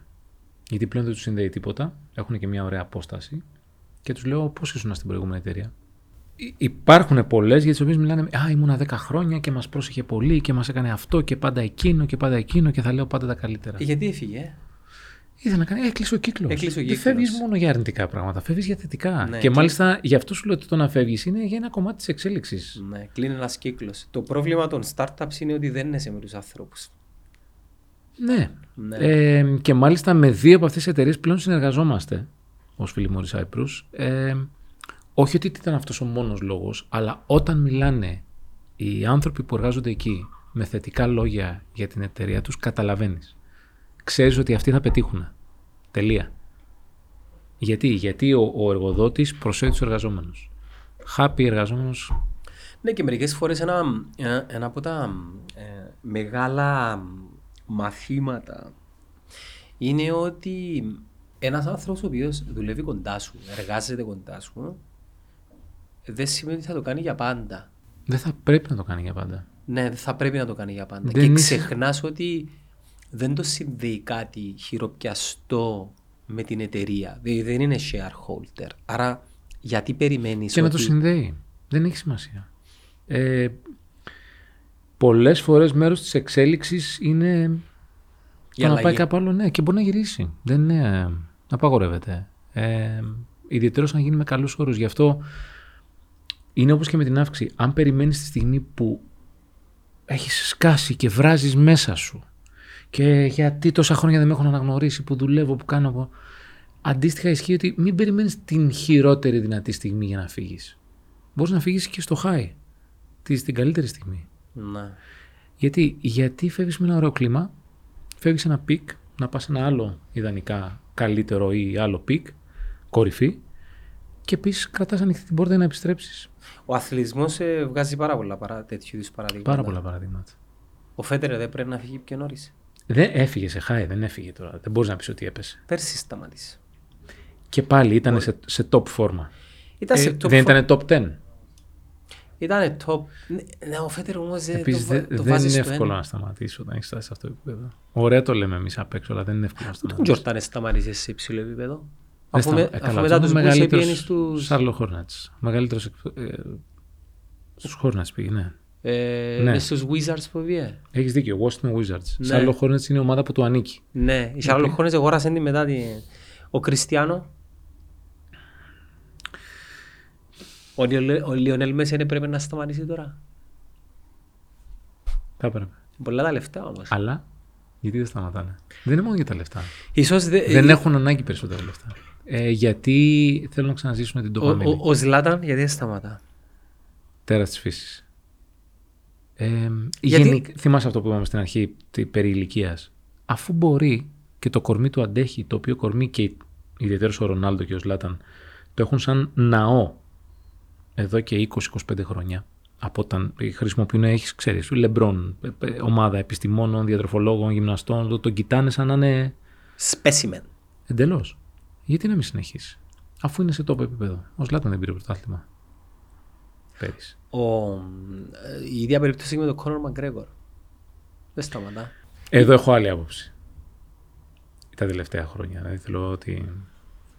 Είναι η περισσότερη επιχείρηση; Floyd May- Mayweather, άλλο παράδειγμα. Ε, δεν, θα, δεν θα έλεγα ότι τα, εξ- τα, οι αγώνες που κάνει επίδειξη με τον κάθε Κορεάτη και τέτοια δεν θεωρώ ότι είναι καριέρα. Ναι. Όχι, δεν είναι καριέρα. Ε, δεν σταμάτησε όμως στο peak του; Ε, σταμάτησε στο peak, ναι. Αλλά βρήκε τον τρόπο να συνεχίσει να βγάζει χρήματα. Γιατί οι πολύ επιτυχημένοι αθλητές, άνθρωποι δεν σταματάνε στο peak είναι ένα αιώνιο ερώτημα. Ίσως ε- έχουν μετατραπεί σε επιχείρηση και το έχουν αναγνωρίσει. Έχουν... Δεν νομίζω. Νομίζω ότι όταν έχεις μεγαλώσει από μια ηλικία και μετά με ένα mentality, μια νοοτροπία ότι θα είμαι ο πρώτος και θα κάνω ό,τι χρειάζεται για να είμαι ο πρώτος, αυτό δεν είναι ένας διακόπτης που μια μέρα λες «Α, οκ, stop». Ξέρεις ποιος έκανε εκπληκτικό transition, ποιο, με- με- αλλαγή στο είμαι top αθλητής και τώρα πρέπει να συνεχίσω να είμαι κάτι άλλο top. Γιατί αυτό είναι που τους λείπει. Γιατί ξέρουμε καλά ότι ο Κριστιανό και ο Ζλάταν μόλις σταματήσουν θα εξαφανιστούν. Δεν θα γίνουν προπονητές. Και το ξέρουν και οι ίδιοι. Το ξέρουν και οι ίδιοι. Άρα σου λέει άλλο λίγο δημοσιότητα, άλλο λίγο προβολέας, άλλο λίγο αποθέωση. Ο Κόμπι Μπράιντ ήταν ένα εξαιρετικό παράδειγμα. Γιατί Στα- για- είχε αρχίσει να ετοιμάζει την επόμενη του καριέρα, καριέρες, πολλά χρόνια πριν σταματήσει. Το είδε. Μα. Εξαιρετικός επιχειρηματίας. Έχει πάρει Όσκαρ. Αν δεν κάνω, σίγουρα έχει πάρει Όσκαρ. Ε, έχω την εντύπωση ότι έχει πάρει και ένα μουσικό βραβείο τέτοιο επίπεδο. Και σκέψω ότι έχει πάρει λοιπόν MVP τελικών και έχει πάρει και Όσκαρ. Who does that? Ε, ήταν γλυκό, έγινε γλυκός πολύ, δεν ήταν πικραμένος. Άρχισε να εκπαιδεύει άλλους αθλητές, την οικογένειά του, να είναι σωστός επιχειρηματίας. Είχε στήσει ήδη, τα είχε ήδη όλα έτοιμα για να μπορέσει να γίνει κάτι πάλι top. Αυτό είναι το θέμα με τους αθλητές. Ε, Επίσης, ο Κόμπι Μπράιαν, αν δεν κάνω λάθος, ε, είχε ξεκινήσει και συγγραφή βιβλίο. Όχι αυτοβιογραφίας. Άνθρωπος με πολλά ενδιαφέροντα ήταν τεράστια απώλεια. Η... Ο ξαφνικός θάνατός του. Τεράστια απώλεια γιατί ήταν πρότυπο για πολλούς το πώς διαχειριζόταν ψυχολογικά το από τον προβολέα. Πλέον δεν θα είμαι σε αυτόν τον προβολέα. Τέλος. Θα είμαι σε έναν άλλον. Και εκείνο το οποίο μου κάνει εντύπωση με τον Kobe Bryant είναι ότι από superstar μετατράπηκε σε ε, κομπάρσο. Είμαι δίπλα στον πρωταγωνιστή. Δεν υπάρχει κανένα Και πρόβλημα. mentor. Κανένα πρόβλημα. Ναι. Γιατί; Γιατί θέλω να επιστρέψω αυτό που αυτός ο χώρος μου έδινε επί 20-25 χρόνια. Ταπεινότητα. Ταυτόχρονα θα γίνω super businessman. Γιατί, γιατί είμαι και αυτός που είμαι. Το mentality του δεν το έσβησε ποτέ. Δεν είπε και τώρα θα γίνω κομπάρσος. Είπε και τώρα θα γίνω αυτό το mentality, το mamba mentality, θα το πάρω στο χώρο Το του business. κομπάρσο σε υπό την έννοια του υποστηριχτή. Όχι, Όχι, του... θα κάνω και αυτό γιατί ε, πρέπει να το κάνω. Είναι το σωστό να το κάνω. Αλλά την ανάγκη μου, γιατί δεν χάνεις αυτό το mentality, να είμαι πρώτος, να όλη αυτή τη γνώση που έχω και την οτροπία να την κάνω σε κάτι που έχει αξία, θα την κάνω στον χώρο του επιχειρήν. Ε, τον, του θεάματος, του και άλλα πράγματα που έκανε. Για ποια δουλειά του πήρε ο Όσκαρ; Είναι ένα short film. Ε, Στο οποίο ήταν παραγωγός. Το οποίο νομίζω, ναι, ήταν στην ομάδα παραγωγής, το πίστεψε και ο ίδιος. Κάτσε να το Google is our friend. Ε, θα σου το πω ακριβώς. Για το Best Animated Short, short Film, Dear Basketball. Τέρ μπασκετμπολ. Πάρα πολύ ωραίο. Αγαπημένο βιβλίο Think Again είπες ή αυτό που διαβάζεις τελευταίος; Αυτό που διαβάζω τελευταίως. Το οποίο είναι; Να ανταλλάξουμε... Ε, να σου πω, διαβάζω τρεις κατηγορίες βιβλίων. Για, ακριβώς γιατί θέλω προτεραιοποίηση και επίσης για να μιλώ ότι διαβάζω 6.000 βιβλία. Ε, διαβάζω αυτοβιογραφίες ή βιογραφίες, ε, επιχειρηματικά βιβλία και βιβλία για πρώτο και δεύτερο παγκόσμιο πόλεμο. Ε, είμαι μαζί σου στα δύο. Ε, το, ε, θα προσθέσω και μια κατηγορία το ε, ιστορίες ενός πετυχημένου μπρand εγώ. Ε, ε, οποιοδήποτε και να είναι αυτό. Το τελευταίο που διάβασα ήταν η ιστορία του Instagram, το No Filter, το οποίο είχε Γιατί είναι επιτυχημένο. γρα- επιτυχημένο; για τον Kevin Systrom. Εντάξει, για τον ίδιο, να κάνω και λίγο spoiler του βιβλίου, δεν είναι επιτυχημένο. Επειδή Μόλις το είπα. Για τον ίδιο. Για μένα είναι όμως. ναι. Ε, δεν έχει γραφτεί η ιστορία του Instagram για να ξέρουμε αν είναι επιτυχημένο ή όχι. Let's wait. Μέχρι την έξοδο ε, των, των ιδρυτών του Αν επιτυχία είναι Γρα- ότι πήρε κάποια billion, γρα- όχι. γράφει, βασικά το, το χωρίς φίλτρο γράφει μέχρι την μέρα έξοδο του σύστρωμα από το, Από το Facebook. από το facebook. Ναι. Αποτυχημένο. Πιστεύεις; Καταρχάς να πω ότι υπάρχουν πάρα πολλά, ίσως και περισσότερα μαθήματα στην αποτυχία. Ναι. Να το διευκρινίσω αυτό. Αποτυχημένο γιατί θεωρείς ότι το πούλησε, πόσο το πούλησε, δύο, Ένα τρία. δισεκατομμύριο. Πολύ ωραία. Πόσο θα πρέπει να το έχει πουλήσει, Πόσα θα 15. Άρα είναι επιτυχία ή αποτυχία; Εντάξει, εγώ το μετράω ότι Ε, Έχω και ένα δεύτερο ερώτημα. είναι επιτυχία. Ε, Για... Κοιτώντας το μετά είναι τεράστια αποτυχία. Μπράβο. Πάμε και σε ένα δεύτερο. Το αγαπούσες αυτό που έκανε; Πολύ. Τι κάνει τώρα; Ε, δεν Όχι το- αυτό. Όχι αυτό. Είναι επιτυχία ή αποτυχία; Είναι αποτυχία. Άρα Ναι, το, πο- την επιτυχία και την αποτυχία την ορίζεις από, από διαφορετικό POV όμως. Ναι. Β- Having said that, έχει ένα billion dollars στην τράπεζα και λέει: Οκ, εντάξει, υπάρχουν και χειρότεροι τρόποι να αποτύχει. ναι, ναι, ναι. Αυτό είναι μια κάποια επιτυχία. και συμφωνώ μαζί σου με τις βιογραφίες. Μαθαίνεις πάρα πολλά πράγματα. Ε, κοίτα, για τον πόλεμο δεν διαβάζω για μάχες. Ο, ο, ο πόλεμος είναι. Καταρχάς, οι πρώτες σχολές διοίκησης παγκοσμίως βγήκαν από τις σχολές πολέμου. Ναι. Και στην Ελλάδα και στις περισσότερες χώρες. Ε, γιατί ο πόλεμος είναι σαν να είναι, είναι η Φόρμουλα 1 για τα συμβατικά αυτοκίνητα. Αυτό που βλέπεις τώρα στη Φόρμουλα 1 θα το δεις στα συμβατικά αυτοκίνητα σε 10, 15, 20 χρόνια. Γιατί, γιατί έχει τόσο ψηλές ταχύτητες και τόσα πολλά at stake συν τις ανθρώπινες ζωές. Ε, αφαιρώντας όλο το κομμάτι απώλειας, ζωής και ό- ό- όλα όλα τα δυσάρεστα ε, βλέπεις στο extreme ε, νοοτροπίες, συμπεριφορές, κουλτούρα, τεχνολογίες οπότε το παρακολουθώ από αυτή την διαστρεβλωμένη οπτική. Ερωτήσεις πυροβόλο, αγαπημένη ταινία; Ήθελα να σου πω αγαπημένο βιβλίο right now. Το Right Now. Ναι, το ξεκίνησα χθες. Λέγεται Protocol. Και στο γράφει το Right Now. Με χρειάζεται να σκεφτείς, πες μου και την αγαπημένη σου ταινία. Όχι, το right now ήταν έκφραση. Το αγαπημένο βιβλίο είναι το Protocol. Το Protocol. OK. Ναι. Εμ, είναι η... Δεν ήξερα ότι υπάρχει Chief Protocol Officer του Ομπάμα και η οποία μιλάει για το πώς οι λεπτομέρειες κάνουν τη διαφορά στο να χτίζει σχέσεις εμπιστοσύνης με άλλες χώρες, με άλλους ηγέτες. Για το με... βιβλίο αναφέρεσαι. Ναι, ναι, ναι. Ναι. Στο πώς υποδέχεσαι τον άλλον, ποιον χαιρετάς πρώτο, ποιον χαιρετάς δεύτερο, ποιος κάθεται πού, την, την υψηλή χορογραφία της διπλωματίας. Αγαπημένη ταινία. Καλά διάλεξες μία όμως. Να διαλέξω μόνο μία. Ε, Αγαπημένη ταινία Pacific Rim. Σοβαρό μιλάς. Εντελώς. Άντε ρε. Τρελαίνομαι. Οκ. Ε, φοβερή σκηνοθεσία. Εντάξει. Δεν, δεν, είναι το, δεν είναι το Right Now που μου συστήσαν. Είναι το The Extra και το Routine Machine. Δεν το γνωρίζω. Όπως και να έχει. Θα χαρώ να το μάθω. Αγαπημένο συγκρότημα. Ξένο. Ουφ, ε, είναι εντελώς φάση. Αλλά αν πούμε αυτούς που έχω δει περισσότερο live στη ζωή μου, είναι οι Pearl Jam, η μπάντα του Seattle. Άντε ρε, Αρκετά μπράβο, παλιά. ωραίος. Οκ. Σταύρο μου, χαρήκα πολύ. Στο επανιδείν. Γιάννο μου, σε ευχαριστώ πάρα πολύ για την πρόσκληση. All the πολύ ωραία best συζήτηση. και ελπίζω να κρατήσουμε και επικοινωνία και ξανά εδώ να σε έχουμε στο κανάλι. Ελπίζω και όσοι, μας, ε, όσοι σε άκουσαν και είδαν να το απόλαυσαν και να τα λέμε και συχνά ε, εκτός ε, στούντιο, πλατό, δεν είμαστε. Με μεγάλη χαρά, ακολουθεί μια αφιέρωση σε αυτό το βιβλίο που θα δώσουμε ως giveaway. Μέσα. Εννοείται. Εντάξει, στον τυχερό. Έγινε. Να σε Γεια καλά, χαρά. φίλε. Καλή συνέχεια.